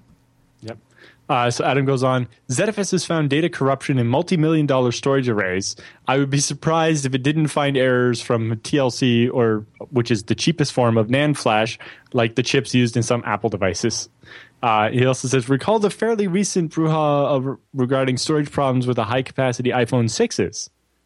It's like, oh, you mean you have storage that never has problems, eh? Really? Uh, you know, at least some of Apple's devices have been imperfect before. So assuming that all the future ones won't be, I don't think so. Yeah. Uh, Scrub. APFS will not have Scrub. As data ages, you might occasionally want to check for bit rot.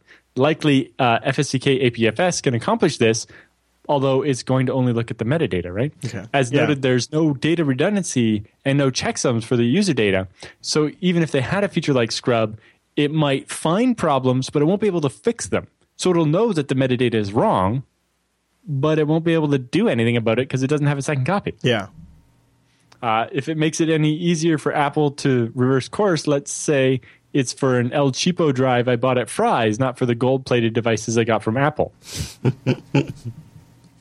so, Gold. conclusions. Uh, any file system started in 2014 should, of course, consider huge devices and SSDs. Check and check. So it was Cop- started. In, okay. So we do know it was started. Okay.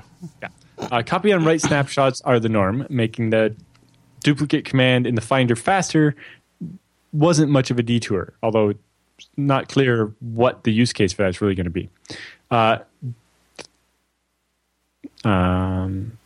Uh, the use case is unclear. It's a classic garbage can uh, theory solution, a solution in search of a problem. But it doesn't hurt and it makes for a fun demo. The Beach Ball of Doom earned its nickname, and HFS uh, naturally was built to avoid that. Uh, there are some uh, seemingly absent or ancillary design goals like performance, openness, and data integrity. Squeezing the most IOPS or throughput out of a device probably isn't critical for WatchOS, uh, and is relevant only to a small per, uh, percentage of macOS users. Uh, it will be interesting to see how APS performs once it ships. Uh, measures any earlier would uh, misinform the public and insult the APFS team. Yeah, that makes sense. Yeah, so the APS development docs have a bullet point that says open source implementation is not available at this time. I don't expect APFS to be open source anytime soon uh, or anything, uh, but he'd love it if Apple would prove him wrong. If APS bec- uh, APFS becomes world class, I'd love to see it on Linux and FreeBSD. Uh, maybe Microsoft would even jettison their REFS experiment. Uh, my experience with OpenZFS has shown that open source accelerates the path to excellence. It's a shame that APFS lacks checksums for user data and doesn't provide any form of data redundancy. Data integrity should be job one for a file system, and I believe that's true for a watch or a phone as much as it is for a server. Uh, APFS. Oh, I already read that. So, uh, so it's interesting that they know you and you saw you you commented there. They noted that the open source implementation isn't available yet. You know, I remember when I was reading the Apple developer docs, it does say they intend to open source it in 2017 in the Apple developer documentation. Uh, and I'm not I, why they wouldn't do it sooner and get Yeah. the feedback sooner, especially if they want to get it done by. I, they definitely come from the in a lot of cases the lob it over the fence camp. I think they do that with WebKit as well, and uh, in fact, I think that's kind of what caused a, a big sort of schism between uh, uh, KHTML and WebKit. Is they were just doing a lot of lobbying over the fence stuff.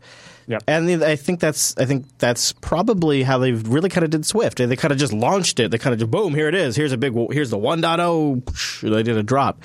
So maybe they'll do that with APFS. Is here's the 1.0. Boom. Now let's all work Yes, on it. well, um, you know, even ZFS when it first was open source and it was still owned by Oracle, it's like maybe they'll take your patches, maybe they won't, and they'll keep going forward with their thing. And- whereas when it became Open ZFS, that changed everything. And you could see how users might step up and add checksum support to the user file system. If if that Well, I think happened, that's part of the reason. If um, if they release the source code now, people would fork it and finish making it proper.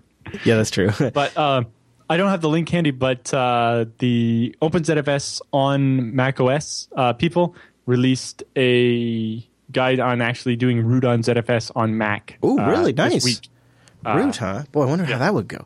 Uh, Uh, it's not perfect yet, but um, you know, This- hopefully, maybe maybe by the time APFS comes out, ZFS will be a lot more smooth on Apple, and you could just not use APFS. this seems like a uh, if it does if it does come out and it's open source. It feels like it would probably be at least a pretty solid contribution to uh, the file system ecosystem, and it would likely be licensed under something like The Apple license, yeah, which is like the something like they use for Swift, I would think, something like that. Uh, so interesting and uh, great detail, and the blog has even more stuff, and Allan has so, it all uh, broken out. And closing show notes here. Um, uh, for stability, APFS will be an improvement for Apple users of all kinds on every device. Uh, there are some clear wins and some missed opportunities. Now that APFS has been shared with the world, uh, the development team is probably listening. While Apple is clearly years past the decision to build from scratch rather than adopting existing modern technology like ZFS, there's time to raise the priority of data integrity and openness.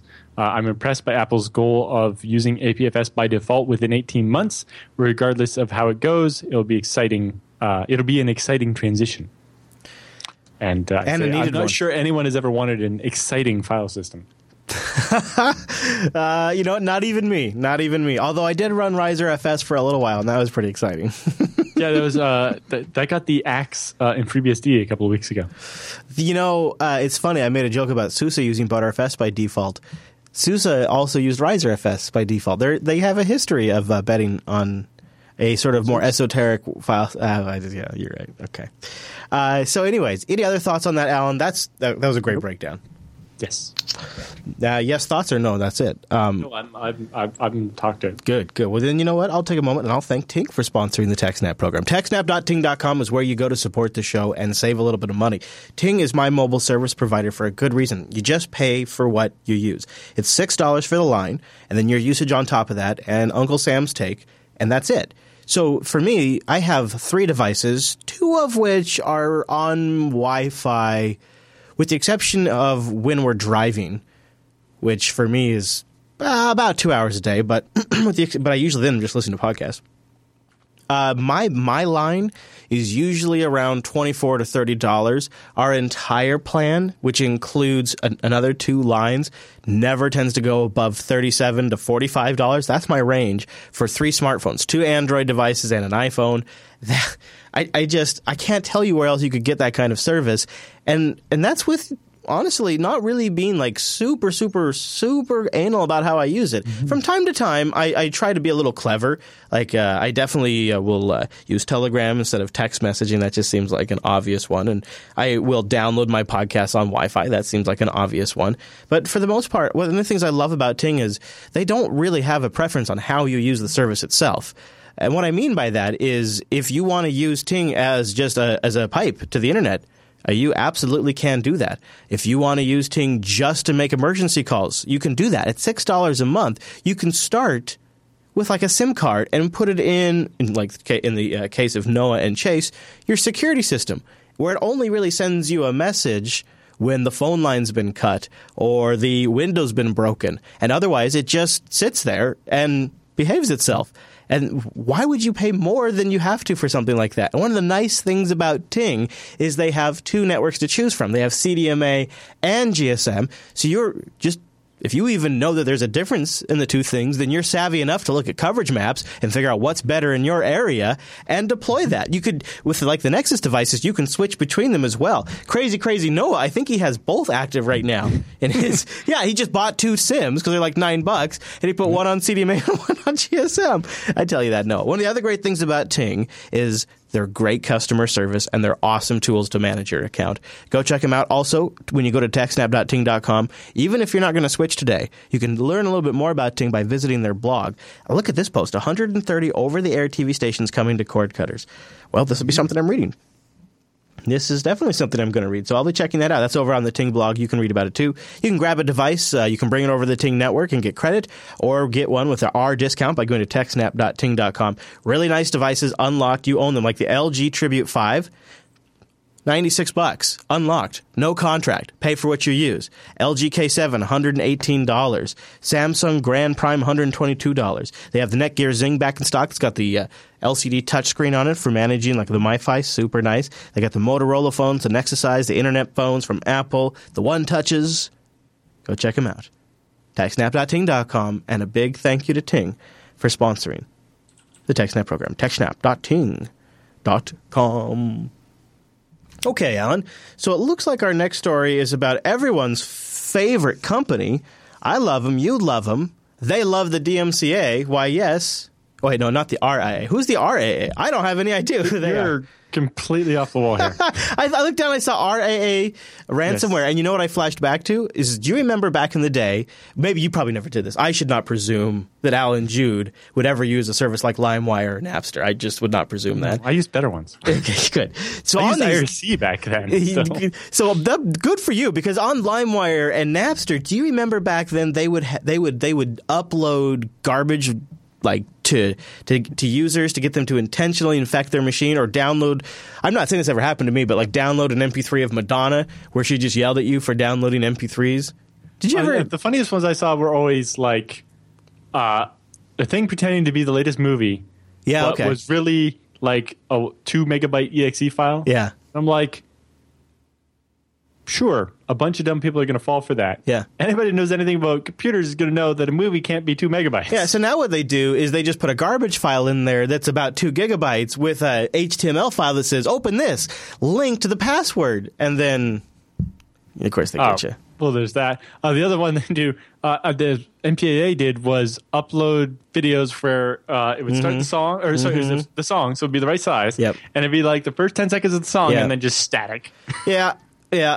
I mean, I'm, not saying I know, but I thought yeah. that's what you were going with this, and I looked over. No, no, this is no. completely See, I was looking at my tab title where I saw, yes. and I was like, "Oh, this is gonna be good." But so instead, Allan, I wait for your surprise. Yes. Okay. So there's a new kind of ransomware that's coming out, and it's written entirely in JavaScript.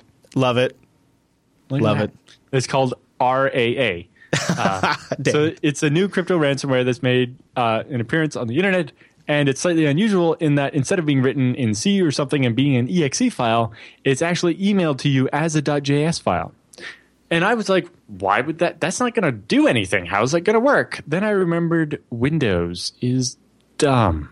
so the malware arrives as an attachment that's pretended to be a .doc file. So Sure. you open it, but it's actually .js.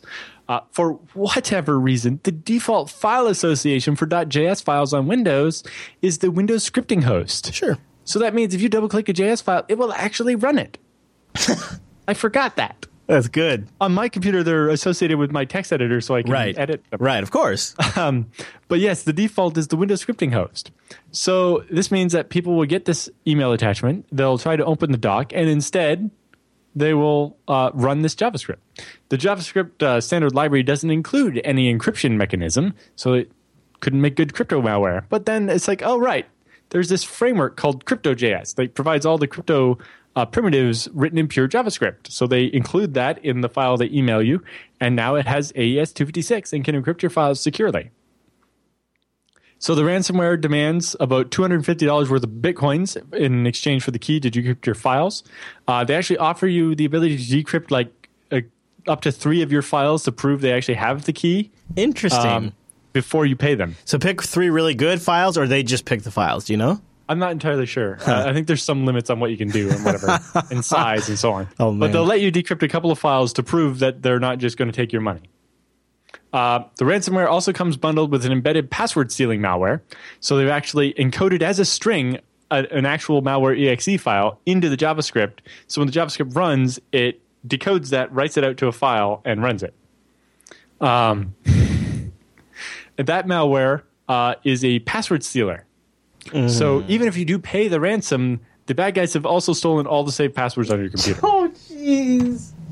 So when you run the ransomware, it actually has the code to generate a fake .doc file and open it. The doc file is actually just mostly full of gibberish, uh, but that makes the user think it was a corrupt doc file or whatever. They weren't expecting this email anyway, so they're like, "Oh, I didn't get to spy on this email that accidentally got sent to me. It's just full of gibberish." No There's big a deal. Screenshot of one of the fake doc files in there. Yeah. Um, yeah. So it says, while the victim thinks the attachment is corrupted, in the background, the RAA ransomware will start to scan all available drives and determine if the user has uh, read and write access to them. If the drives can be written to, it will scan the drive for targeted file types. There's a list in the doc, uh, and use the code in the CryptoJS library to encrypt them with AES and rename them from like whatever.jpg to whatever.jpg.locked. Uh, so it renames all the files to .locked and uh, encrypts them.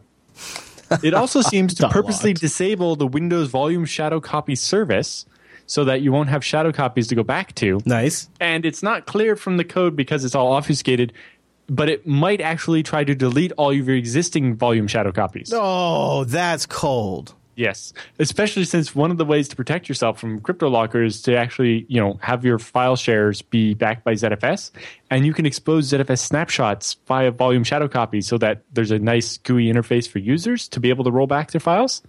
Um, although it's up to you whether you decide to allow the regular users to delete your ZFS snapshots, but it does mean that it's possible that the ransomware could even try to delete your ZFS snapshots. Although then it's your fault for allowing that to be a thing. That's all you. Also, to expose ZFS snapshots as volume shadow copy, they have to be named in the very specific Windows way. So make sure you also have other snapshots that aren't exposed that way, and then the user can't do that.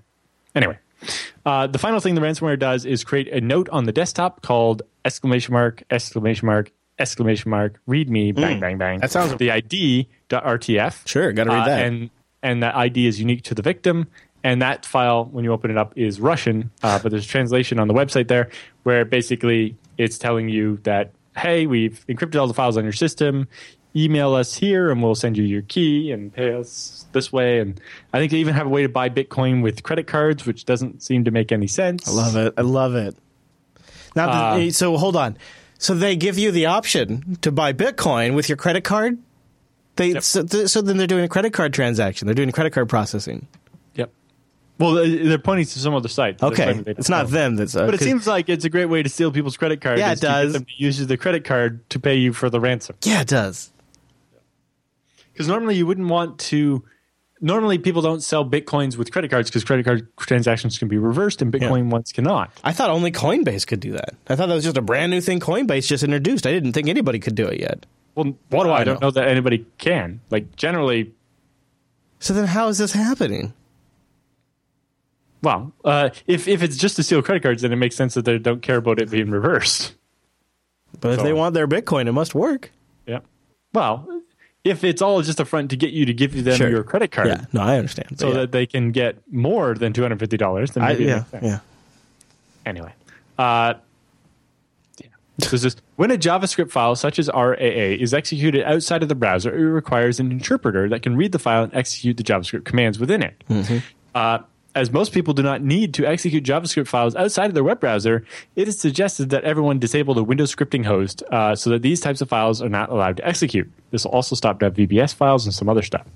If you wish to disable the Windows script host, uh, which is enabled by default for who knows why, you can add the following uh, registry entry on your computer and set it to zero.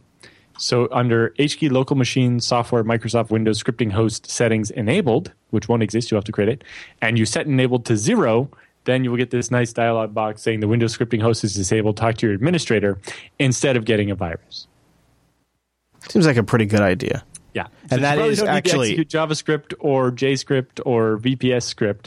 It's probably a good idea to, to disable this. That path is in the Uh, show notes. What you could do is you could push this out as a group policy domain controllers and just hope that it works. yeah, sure. What could go wrong? It'll work on everybody's machine. It'll work everything. It'll always work except for this week. Wow, that's a perfect timing on that one. Well, there you go. So that's a, that is that is a really interesting. It's not RIAA malware. It is RAA malware, and that's pretty neat. I like that it comes in as a It's doc. funny that, it, that like the researchers didn't pick that name. The the ransom document says you have the RAA ransomware. yeah, there you go. Have that Bitcoin. That Bitcoin. All right. As an attacker, that's the way to make sure that you know the researchers call it by a name you like instead of calling it. You know, you've seen some of the weird ones like I, would like, so like to see him uh, jazz up the, uh, the the ransom note though. Putting it as a as a doc file on the desktop with README exclamation. That's that's that's missable. If you put I- that I on like my the- desktop, the I'd never see it. I like I like the fake uh, check disk one that comes up early in the BIOS. Yeah. or like, or like uh, or before the OS starts. And Yeah, yeah. It's, it's like all red. And That I, I want the old. You remember the old like DOS like demos? Yeah. demos. And it would like we're gonna use assembly and pack this like really Yes. complicated graphical demo into like a eight kilobyte file. that would be amazing. That's what I want. That's the next Yeah. generation. Jazz it up a little more, okay, guys? Yeah, I want your. I own your machine. In the background, there's like a space scene happening. Mm-hmm. Yeah, maybe with like like crap. like files getting like a like a sci-fi files encrypting animation in in Yes, ASCII. like the Matrix. yes, that'd be good.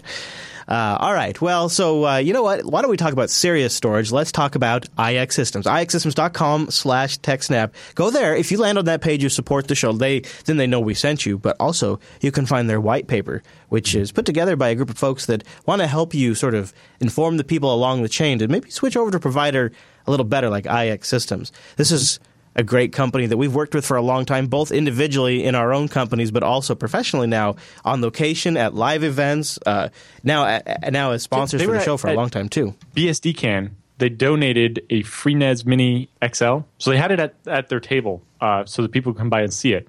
And they had it all set up with hard drives and everything. You could see it, and people were very impressed with it. Yeah.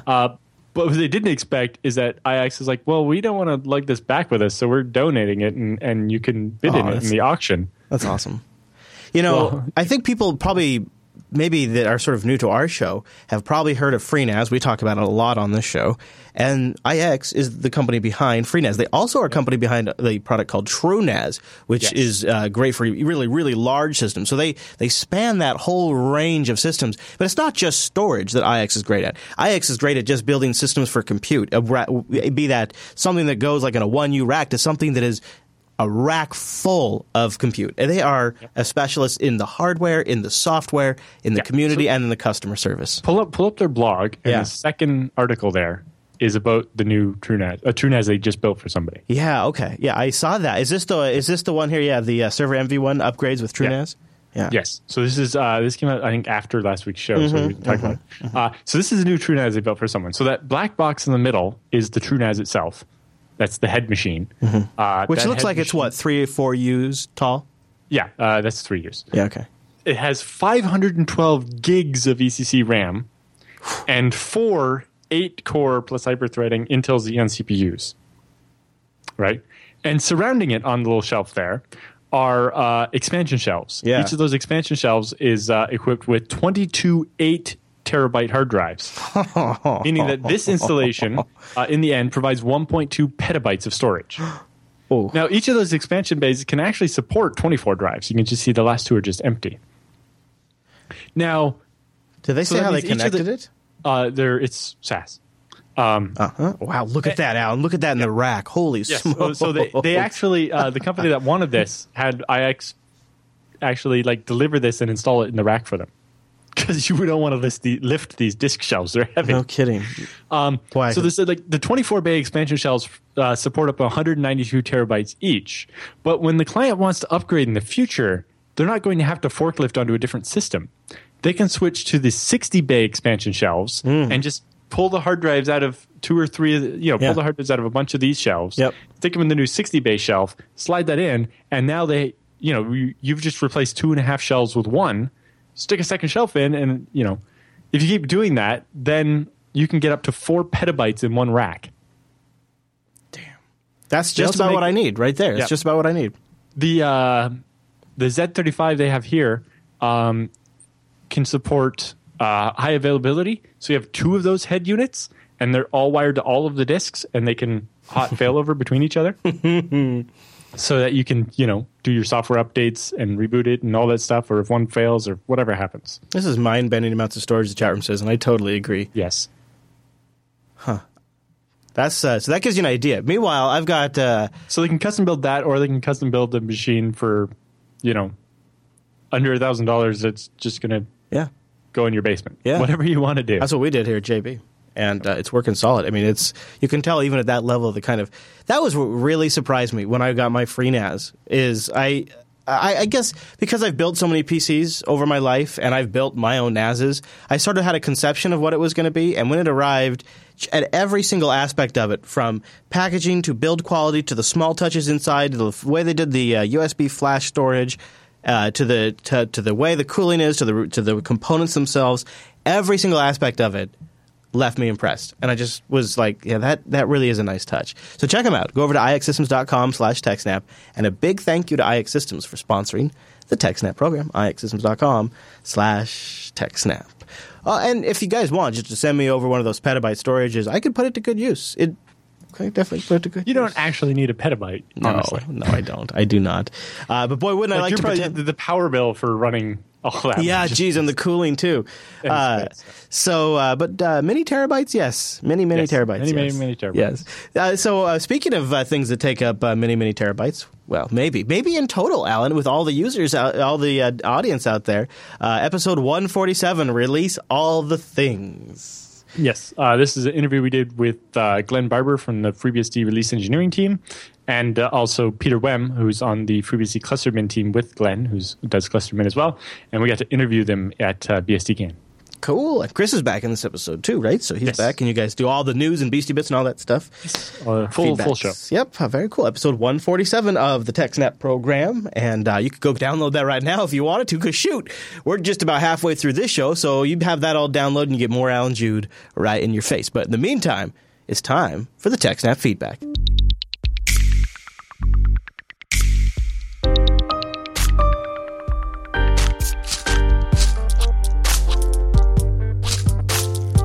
Thanks for sending your emails to techsnap at jupiterbroadcasting.com or popping that contact link at the top of the Jupiter Broadcasting website, or even better.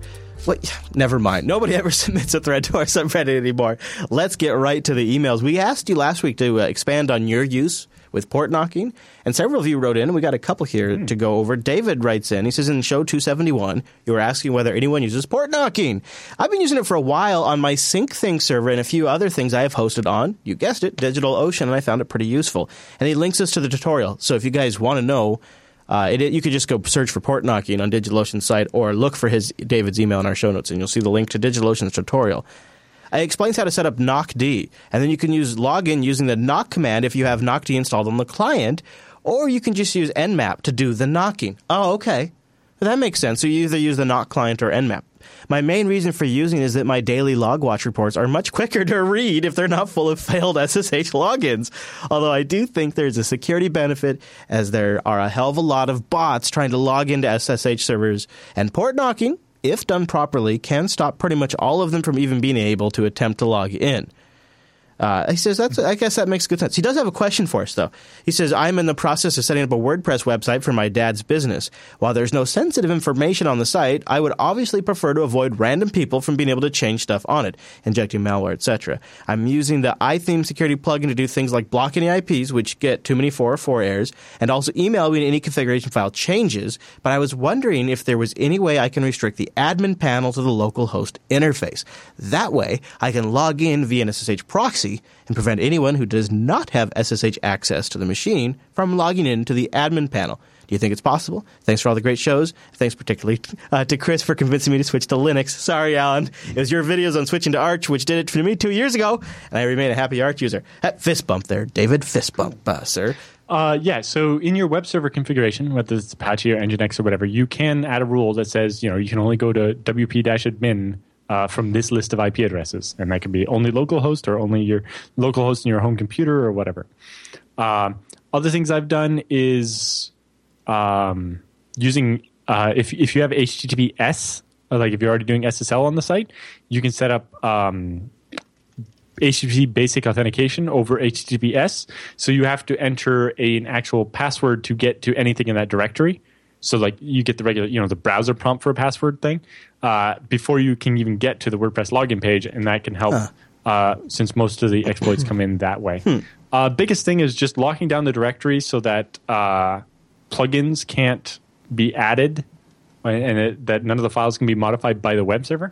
What you know? I guess too, if you're on digital, uh, well, if you got a couple of Do droplets, this is what I would do since I already have a couple of DigitalOcean droplets, and I know he said he has one. And if you're putting your dad's WordPress on another one, it's not this is not a direct security solution, but you could just restrict WordPress admin interface to the DigitalOcean private network, which you could then connect to from another droplet.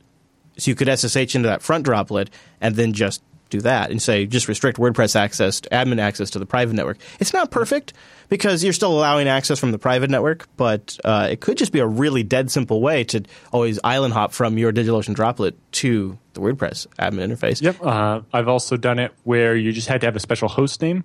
So oh, you know, yeah. site.com slash WP admin didn't work, but you had to go through a different one. Yeah. Uh, part of that was just the main site is all set up to be cached. So the admin interface just required you to log into a different URL to get into the admin interface, and mm-hmm. we blocked any attempts via the cache system.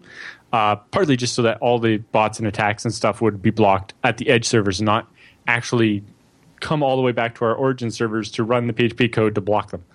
You uh, know, a bunch of things like that. I guess I have a follow up question. So we got we got great answers on port knocking. I guess my question for this week's episode is: Does anyone have a working implementation of two factor authentication for WordPress logins that uh, is like sort of standardized? Like maybe it uses Google Authenticator or something like that. It so should be easy to have one with Google Authenticator, although it doesn't necessarily help some of the security problems with WordPress, which often allow you to do something without needing to eventually be able to yeah. log in. Yeah, I just I have a family member who, uh, for their business, uh, actually, I, several of my family members for their business have WordPress, but one of them, uh, he had his WordPress site, one of the usernames compromised. Yep. Uh, and that's sort of a, you know that's sort of a drag. So if you could have two factor, that would that would have helped in that scenario. Yep. Uh, other things I've seen just obviously if you can make the entire WordPress read only, and then you know only turn that off when you're installing the WordPress update yourself or when you're you are deciding to install a, a WordPress plugin. Yeah. And the rest of the time it's read only. Uh, very easy to do is ZFS, right? You make a data set for the yeah. WordPress, ZFS set read only equals on, and it's not touchable. When it's time to upgrade, ZFS set read only equals off. Hmm. As long as you're not uh, actually storing anything in the WordPress directory. Now, that obviously doesn't work if you want to say upload files. Or be WordPress, frequently posting or something. Yeah, yeah, if you're well, if posting is fine, but if you're attaching images to the post, like at JB, you post. Oh, because uh, posting would be database based. I see. Yeah, the, yeah, the post that is fine, but you upload a picture, the snapshot that goes to the file system. Yeah, yeah. Now you can make it so only that directories, but the more stuff you unlock, the yeah. But that that wouldn't be such a, that wouldn't be so bad. Yeah. All right. So Kels writes in with uh, follow up on port knocking on pfSense, and this will wrap up our port knocking stuff. You mentioned port knocking on TechSnap recently. Port knocking is old school. The modern version of port knocking is single packet authorization (SPA). The benefits over port knocking include prevention of replay attacks, authenticated encryption, and port randomization. SPA packets are, pass- are passively sniffed by the FWKNOP process. Fire, what do you think that is? Uh, firewall kernel op process? I'm not sure. Uh, the best open source implementation I have seen of uh, FWKNOP is here. He links to it. The author wants to create a package for pfSense. So please encourage him. Here's the GitHub issue on it. And all this is linked in the show notes if you guys want to check it out. What's the point? There can be many reasons to use SPA, but a good one is minimizing zero day, one day, and brute force attacks.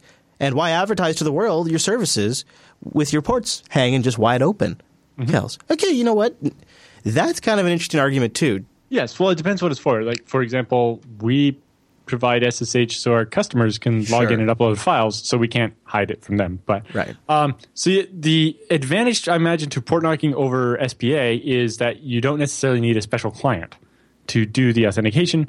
You could you know use the Netcat or Telnet or something just to hit those ports in the right order.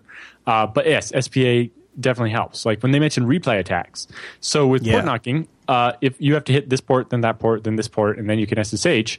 If someone is listening to your connection, like doing man in the middle type stuff, or the NSA is listening to the connection, they can see which ports you hit, and then they can do the same thing later. So yes, uh, port knocking only prevent help protects you from like the random bots, not from an actual attacker that's maybe analyzing traffic coming in and out of, and into and out of your desktop or your server. Uh, so there's definitely advantages using like SPA. Uh, but then you need the special client, and it's like, well, is there a special client for my phone? Because I want to be able to SSH from my phone, and so on and so on. Hmm. So I could definitely see why there's a lot of use cases where it wouldn't work, uh, and I could. But there see, are some where it would. Yeah, and, and personal uh, use cases definitely, right? Yep. Okay, so we have an email here from Matt, and Matt writes in. He says he enjoys the show. Been listening to almost since the very beginning, and he's a big fan of TechSnap, Last, Linux Unplugged, and Tech Talk Today. And so for and my five year old daughter knows TechSnap and rec- recognizes your voices when we listen in the car. Well, hello, Matt's daughter. My question is a simple one. I'm currently looking for a cost effective solution to back up our home server. We have VMware, and he's a little guilty that it's not open source, but we have it running in the house, uh, and it's running file server, it's running Plex, and a few other VMs. I have a four terabyte mirror for redundancy, but I want to push the 1.5 terabytes of data we have somewhere in case the machine fails on me. I figured it'd be easier to load it offsite somewhere, but I'm having trouble finding a low cost solution. I tried to figure out a way to sync it with Amazon Cloud Drive with no success. I can push the data out, but I haven't figured out where to push it to or how to push only changes down the road. A little searching, I found Backblaze and AllDrive for about $5 a month for unlimited solutions from one PC. I don't know if these services would allow me to mount all my network locations on one server and push it all from there or not.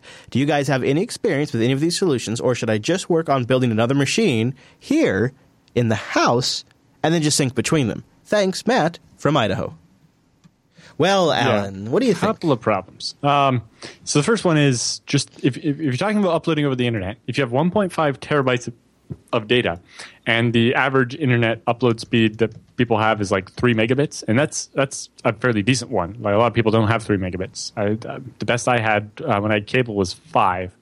At three megabits a second, uh, which is like 300 and 75 kilobytes per second, uh, it would take you 50 days to upload 1.5 terabytes. And that would be going 100% of your connection the whole time for 50 Ooh. days. He does say uh, he has the means to get it out there, though. So maybe. Maybe it's more. And, you know, there are options like Amazon, if you're actually using like S3 or whatever, uh, they have a thing where pay them $100 and ship them a hard drive and they'll load all the data on there. And then maybe you can do incremental after that. Uh, but S3 isn't a regular file system, so it's, it's going to be harder to do incrementals on it and so on. Um, but you know that's an option or something. Uh, but yeah. So, um, 1.5 terabytes of storage costs more than five dollars a month. So I finding something where it's less is going to be difficult. I think he's onto something with Backblaze. I really do. Yeah, uh, if he can get it there, they have uh, what they call. What you want to look for is they don't make an official Linux client, but they make Backblaze integrations, and they have a couple that work with Linux, like uh, ODrive, uh, Cubix, B2 Fuse Linux. I don't know which one's going to work best for you. Hash. Ah, actually, I've heard really good things about Hash Backup, so you might want to check out Hash Backup because that's a command line utility that works on Linux um, that interfaces with uh, uh, Backblaze, but also ba- Duplicity uh, is also a well-known backup utility that uh, will do uh, the different. You know what? This will also sync the changes like you were talking about. So Uh, this there's is exa- also like rsync.net, although I don't know how good that is. the nice thing about Duplicity is it has built-in support for Backblaze, so it's it's it can connect to the Backblaze service and integrate with it. I think that might be his go-to solution, and then Backblaze wouldn't really be aware of what Duplicity is doing because Duplicity is the one taking care of all the heavy lifting. So you just have to figure out how how, to expose what you want backed up to the file system, so that way Duplicity gets access to it.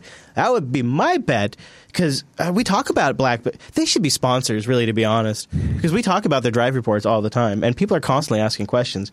And I think too, you you know, it depends on the pricing. When you're talking about the amount of storage you are, you're going to have to go into solutions that we don't love. Uh, you know, because you notice we didn't really mention Tarsnap, but that would probably be our preferred off-site backup. Yeah, um, but with but 1.5, 1.5 terabytes is yeah, that's a lot, and it actually costs money to store that much. Yeah, so there you go. All right, so Matthias or Matthias writes in uh, with securing a network router behind an untrusted router. Ooh, he says, "Hey guys, I got a lot. Uh, I got a lot of episodes to catch up on, so please ignore this." So he's not going to get the answer for a while. Uh, is there any problem if I use a proper router behind an untrust- untrusted one? Most ISPs I can choose from hand out a cable modem with an integrated router. Yeah. Uh, I do have a couple of problems with the one I got, and I wanted to replace it, but it seems to be a good idea just to buy a decent router and plug it into the one that my ISP gives me. That would free me from any trouble when I move because I would just uh, put the non ISP router behind the one I have. Of course, the ISP router could still do lots of weird stuff, and it's probably a security hole.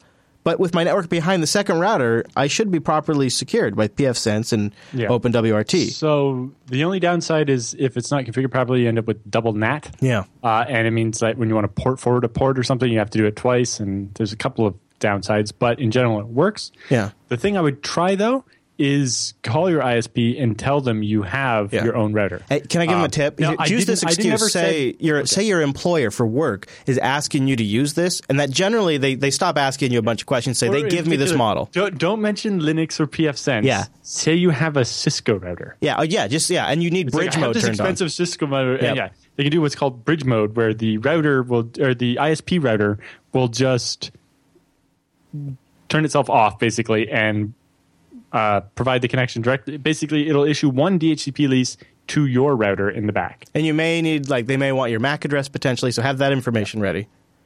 Uh, but yeah, uh, in Bridge general, mode. that solves the problem. Yeah. Uh, that's I got. I had the same problem. My ISP give me this Yeah. flaky router thing, and I'm like, no, no, no, and they're like, okay, Yeah. uh, we'll reprovision it in bridge mode, and they send a couple of packets to the modem, and it rebooted. Yeah. So, you know- uh, my PFSense was, had raw access to the internet. different ISPs are definitely you know less flexible on this, but it's worth a shot if you use the right terminology. You sometimes will have. Yeah. I mean, I went night and I got nine day responses when I started saying, you know, I, I, I you know, I own my own company and we we link our two offices together with this specific model of firewall, and I need bridge mode turned on. They just they stop asking questions because that's you know that is my requirement to use their service, and it's pretty it's pretty common yeah, enough that you, they've heard You it. want to be careful with the business ones because then they're like, oh, you should buy a business loan. yeah, oh, that's true. You do have to be careful about that. That is a good point. You could just But yeah, yeah. it's just like we have this expensive Cisco and we want to use it. You know, say like you're going to be working over the weekend, or I don't know. Just come up with something because you're right. They have pushed me on that in the past. Well, now, i- in general, if you call and it doesn't work, hang up and call again and try to get a Try- different yeah, guy. get a different. Because sometimes that makes a difference. Yeah, If- if- totally. If, you fail two or three times, you give up and your ISP is terrible Yeah, or whatever. yeah, but yeah. you know, don't necessarily give up just because the one guy didn't know what you were talking about. and maybe it's worth inquiring if they do have a business line that uh, removes this restriction. Because you know what? That's what we just eventually ended up But doing. usually, at JB. th- th- you know, they don't care so much. It's just a, they Yeah. have to know that it's possible for them to actually send a different provisioning profile to the modem. But if they're aware that it's a thing, they're probably fine to do it. Mm-hmm. If they don't know that it's something they can do, then they will uh, try to talk you out of it or sell you something or something. Yeah. And that's why sometimes just calling back and getting a different person might help. Yeah, yeah. Uh, Uh, the other so- thing is, you know, sometimes it's just a matter of saying the right buzzwords to get them to bump you up to somebody who will know what you're talking about. But if he can't get that done, if that doesn't work, there's still a few things you could do, like Allan mentioned earlier. So just keep it in mind. And yeah, uh, you, you can deal with double NAT. It's just you got to double port forward, and it's it can hurt performance. Something to keep in mind. a little bit, but Yeah, it's usually not too bad. and you know what? I've been to places where they're doing it, and it's not especially bad at all. um, if the ISP router supports like DMZ mode or, or pass through Mm-hmm. kind of thing, and you can have it just forward all traffic to the one IP address of your new your your second router. Uh, that can improve things quite a bit. Yeah. Okay, that's good stuff. All right, so that brings us sort of the end of our email list. We've been working through a, a whole backlog for a while, so now we need your questions. Go to jupiterbroadcasting.com slash contact and then choose TechSnap from the dropdown or email us directly, techsnap at jupiterbroadcasting.com. If your question didn't make it on the air, it might need to be rephrased slightly, so try that and send it in. We're always happy to get them, but we want more questions. Now, next week is my last week before I go on my first vacation in like eight years or something, and I'm going to have Noah step in the following week. So we're going to need lots of questions next week for my last show, and then lots of questions for Noah's episode. So please send lots in, and we'll divvy them up and get them all answered here on the show. That's techsnap at jupiterbroadcasting.com. Oh, and a note, I've been failing to mention it recently. Recently, uh, in the pre- in the previous few episodes, I have been releasing the entire episode, the live stream of the entire episode, to our patrons at patreon.com slash today. Uh, we've been we're going to be eventually expanding this because it seems like you guys like it. So actually, just talk to I'm going to be talking to Allan about that. Uh, so let me know. Give me your feedback specifically to the TechSnap audience, how you would like it served up to you. So if you are a patron or want to become a patron, go to patreon.com slash today, and then you'll see in the feed the TechSnap posts. I, I'm trying to kind of get, I'm getting a lot of feedback from the Linux Action Show audience, and I, a lot of them are saying we want RSS feeds or we want downloads. Um, but I actually haven't really heard that from the TechSnap audience, and I, I don't know if it's maybe you guys. it's are, I don't think you've mentioned it on TechSnap yet. yeah, I think so. Yeah, so I think that's my bad. So I come. Uh, this is in the feedback collection stage right now, and I have sort of neglected asking you guys. So if you haven't checked it out yet or would like to, please do, and then leave a comment in the post with your thoughts. I'm I am personally going through and checking those all the time to get your feedback. So when we roll out a system, it's something that everybody likes. And again, that's at Patreon.com/slash today. Okay, with the feedback segment all done, guess what? It's time for the TechSnap Roundup.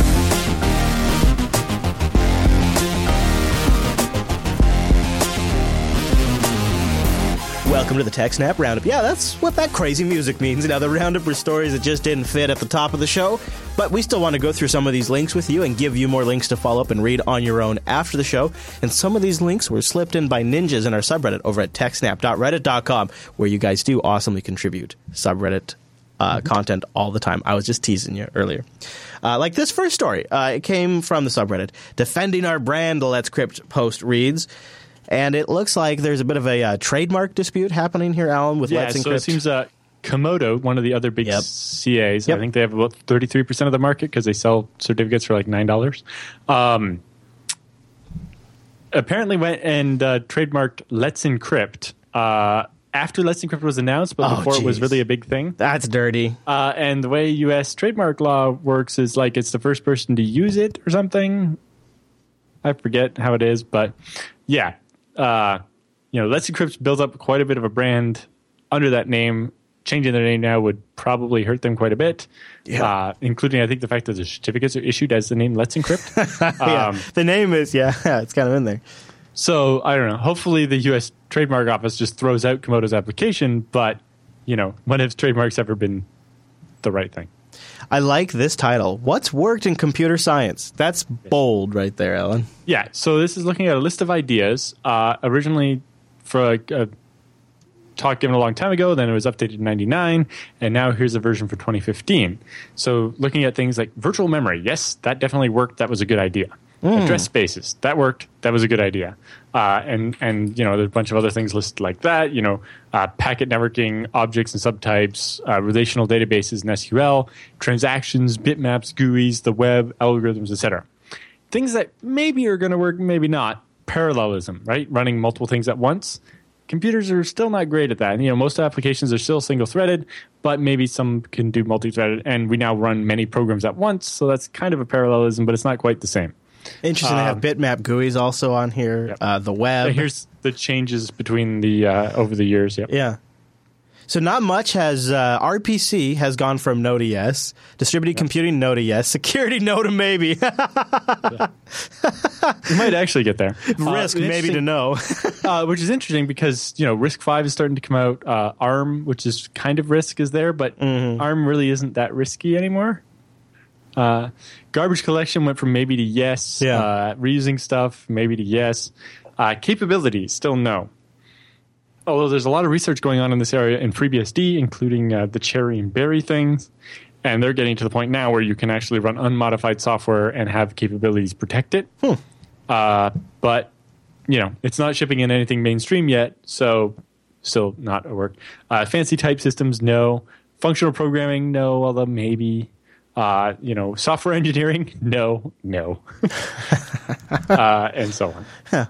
this is really cool. Actually, it's kind of a neat concept to go back and. Uh, But yeah, in particular, how did we uh, do? Did this work? Every, every yes from 2000 for every yes from 1999 is still yes today. Seven of the maybes and no's were upgraded, and only one was downgraded. And on top of that, there are lots of topics like neural networks that weren't even worth adding to the list back in 99, which are now gone from a no to an unambiguous yes. Uh, some of the other interesting thing is that we keep seeing these um, ideas from the 70s come back in computing, like uh, compartmentalization or containers and virtualization. You know, uh, those things kind of were tried. Yeah, even really sort of- too slow. But then we got hardware virtualization; it was fine. Or containers. You Yeah. know, FreeBSD invented them in the late '90s and early 2000s, and they didn't really go anywhere until people started making a big deal out of them, and or, or people started using them to solve the prob- the dependency problem that Linux has. Which is interesting because that was the original use case for jails on FreeBSD was I need to have multiple different versions of PHP installed concurrently in the same web server. Right. Which back with Apache and Mod PHP wasn't possible. right. Uh, and they've solved the problem by using containers to run multiple different Apache PHP stacks. Uh, and you know that's kind of what Docker was originally designed. Idea was, I want to ship my application, but the problem is that everybody uses a different operating system and different packages and different repositories, and there's no way they can get all the compatible pieces to actually make my app work. So why don't I just bundle up what worked on my laptop when I built it and ship you that? Right? Uh, which is terrible, but the use case for Docker, uh, and so on. But anyway, yeah, it's interesting to look at computer science and see what ideas haven't Yeah. been made to work yet, because a bunch of them are probably what's going to come next. It's like you know we, we've seen over and over uh, the original ideas from things like Plan Nine, the operating system, and old mainframes and Unix and so on. We keep coming back to those ideas, uh, and and they become the next big thing. So, what old ideas haven't become the next big thing yet, and maybe they'll be the next next thing. CRT screens. No. Um, this this seems to be the next big thing. To be honest with you, and I'm glad to see somebody getting smacked down a little bit for it. I guess the company I- InMobile or InMobi, which is an ad network, is going to pay nine hundred and fifty thousand dollars to the FTC for using people's Wi-Fi signals on their smartphone to track them around, you know, to generate and target ads at them, which this seems like this is just going to be a growing epidemic, really.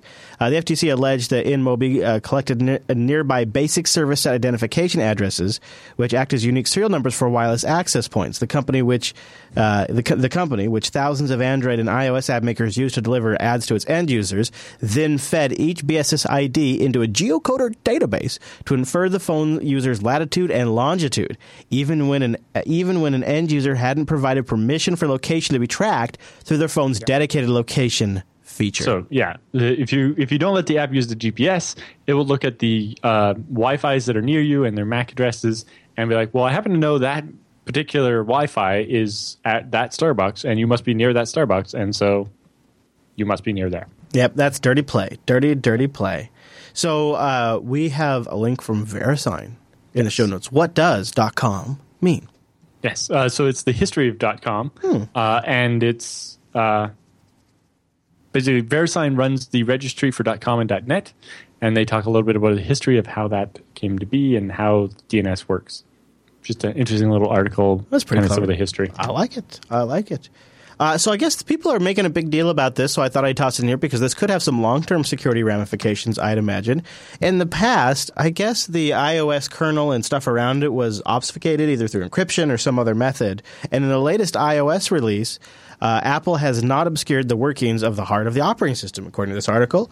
Uh, they no longer using encryption. Critical pieces of the code uh, desktop, uh, that uh, power millions of iPhones and iPads they write is now available. Security experts say the famously secretive company may have adopted a bold new strategy intended to encourage more people to report bugs.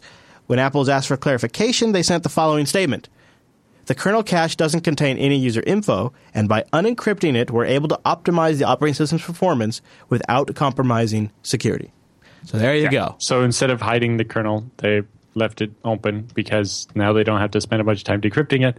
And maybe that'll help security researchers, although that definitely wasn't Apple's goal. All right, let's talk about GitHub. Tell me about this. Yes, uh, so GitHub had to reset a bunch of passwords when they noticed they were getting uh, a lot of brute force attacks, and a bunch that. of them were succeeding. Mm. Uh, this caused mostly by people. Uh, so the attackers were using a database of stolen usernames and passwords from other sites that had been compromised. So it meant a bunch of people used the same username and password that they did at some other site on GitHub, uh, and they had their accounts taken. So GitHub detected this and reset the passwords for anybody where the attackers were going to succeed. Naturally good for GitHub. You know, this is more proactive measures that need to be taken. Hopefully, we'll just over time get users to start using different passwords. Yes, and also they suggest using their two-factor auth system. Hmm.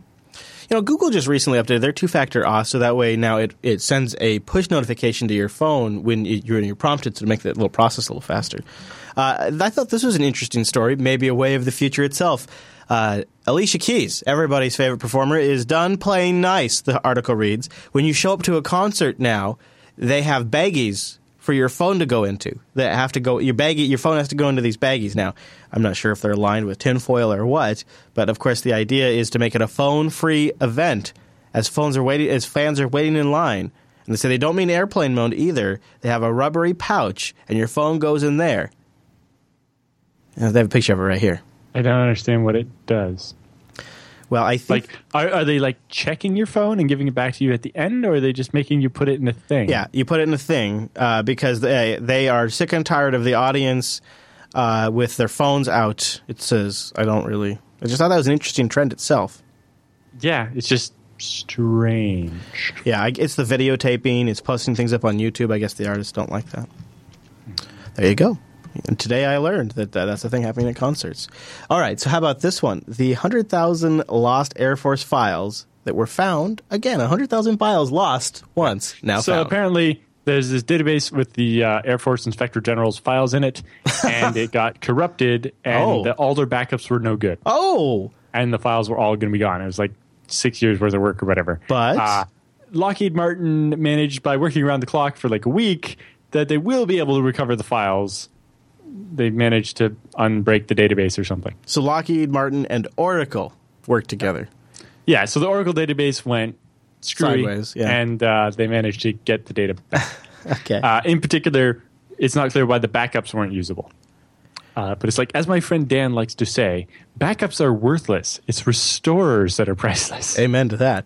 I, you know, I got a whiff of this next story. MSI and Asus accused of sending reviewers overpowered graphics cards. You know, the new GTX 1080s that got all the attention. Yeah. So basically, the version of the video card they send out to reviewers is usually pre-overclocked. Yeah, gaming mode it's out like, of the box or something. Yeah. Uh, so it's like a feature available to consumers but not turned on by default. And it overclocks right. the, the memory but, and the but CPU. usually in general you're assuming all right so i'm going to get the performance that the reviewer got and then i'm going to turn on gaming mode and getting more. It's like actually no. Yeah it is a little sketch.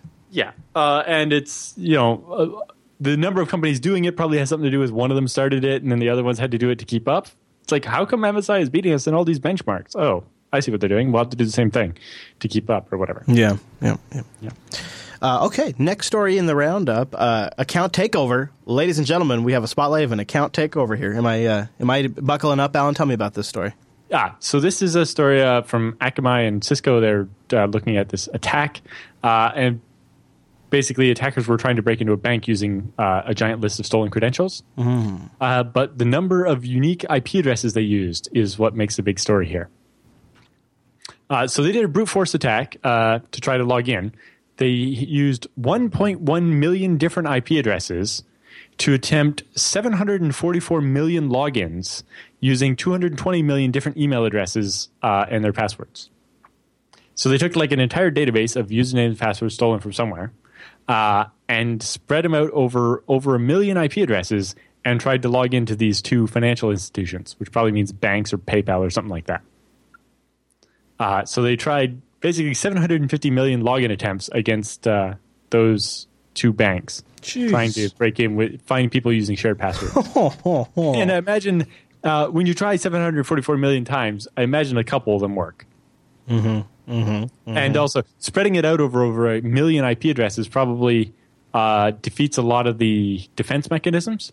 Like they probably was like, all right, we ban an IP after it's tried so many times, but in order to avoid taking up too much re- memory or clogging up our router, we only keep you know a thousand IP addresses on the blacklist, and then we push the old ones off to put new ones on. Mm-hmm. Well, if you have a million IP addresses, you can just keep cycling through that list and never actually get banned by using each IP uh, just uh, not frequently enough that other IPs push it off the bottom of the list. So when it does the second attempt, it doesn't get counted as having been there before. Bunch of things like that. Excuse me as I uh, slurp down my water. Um, so I thought this next story was particularly interesting, Allan. If you're ready to jump. Yep. The uh, the story goes: I I returned a set of Wi-Fi connected home security cameras, forgot to delete my account, and now I can watch the new owner. Some of these Netgear, I think they're Arlo's security cameras. Oh my gosh! I logged so, into like, my account and so you could see them. Yeah.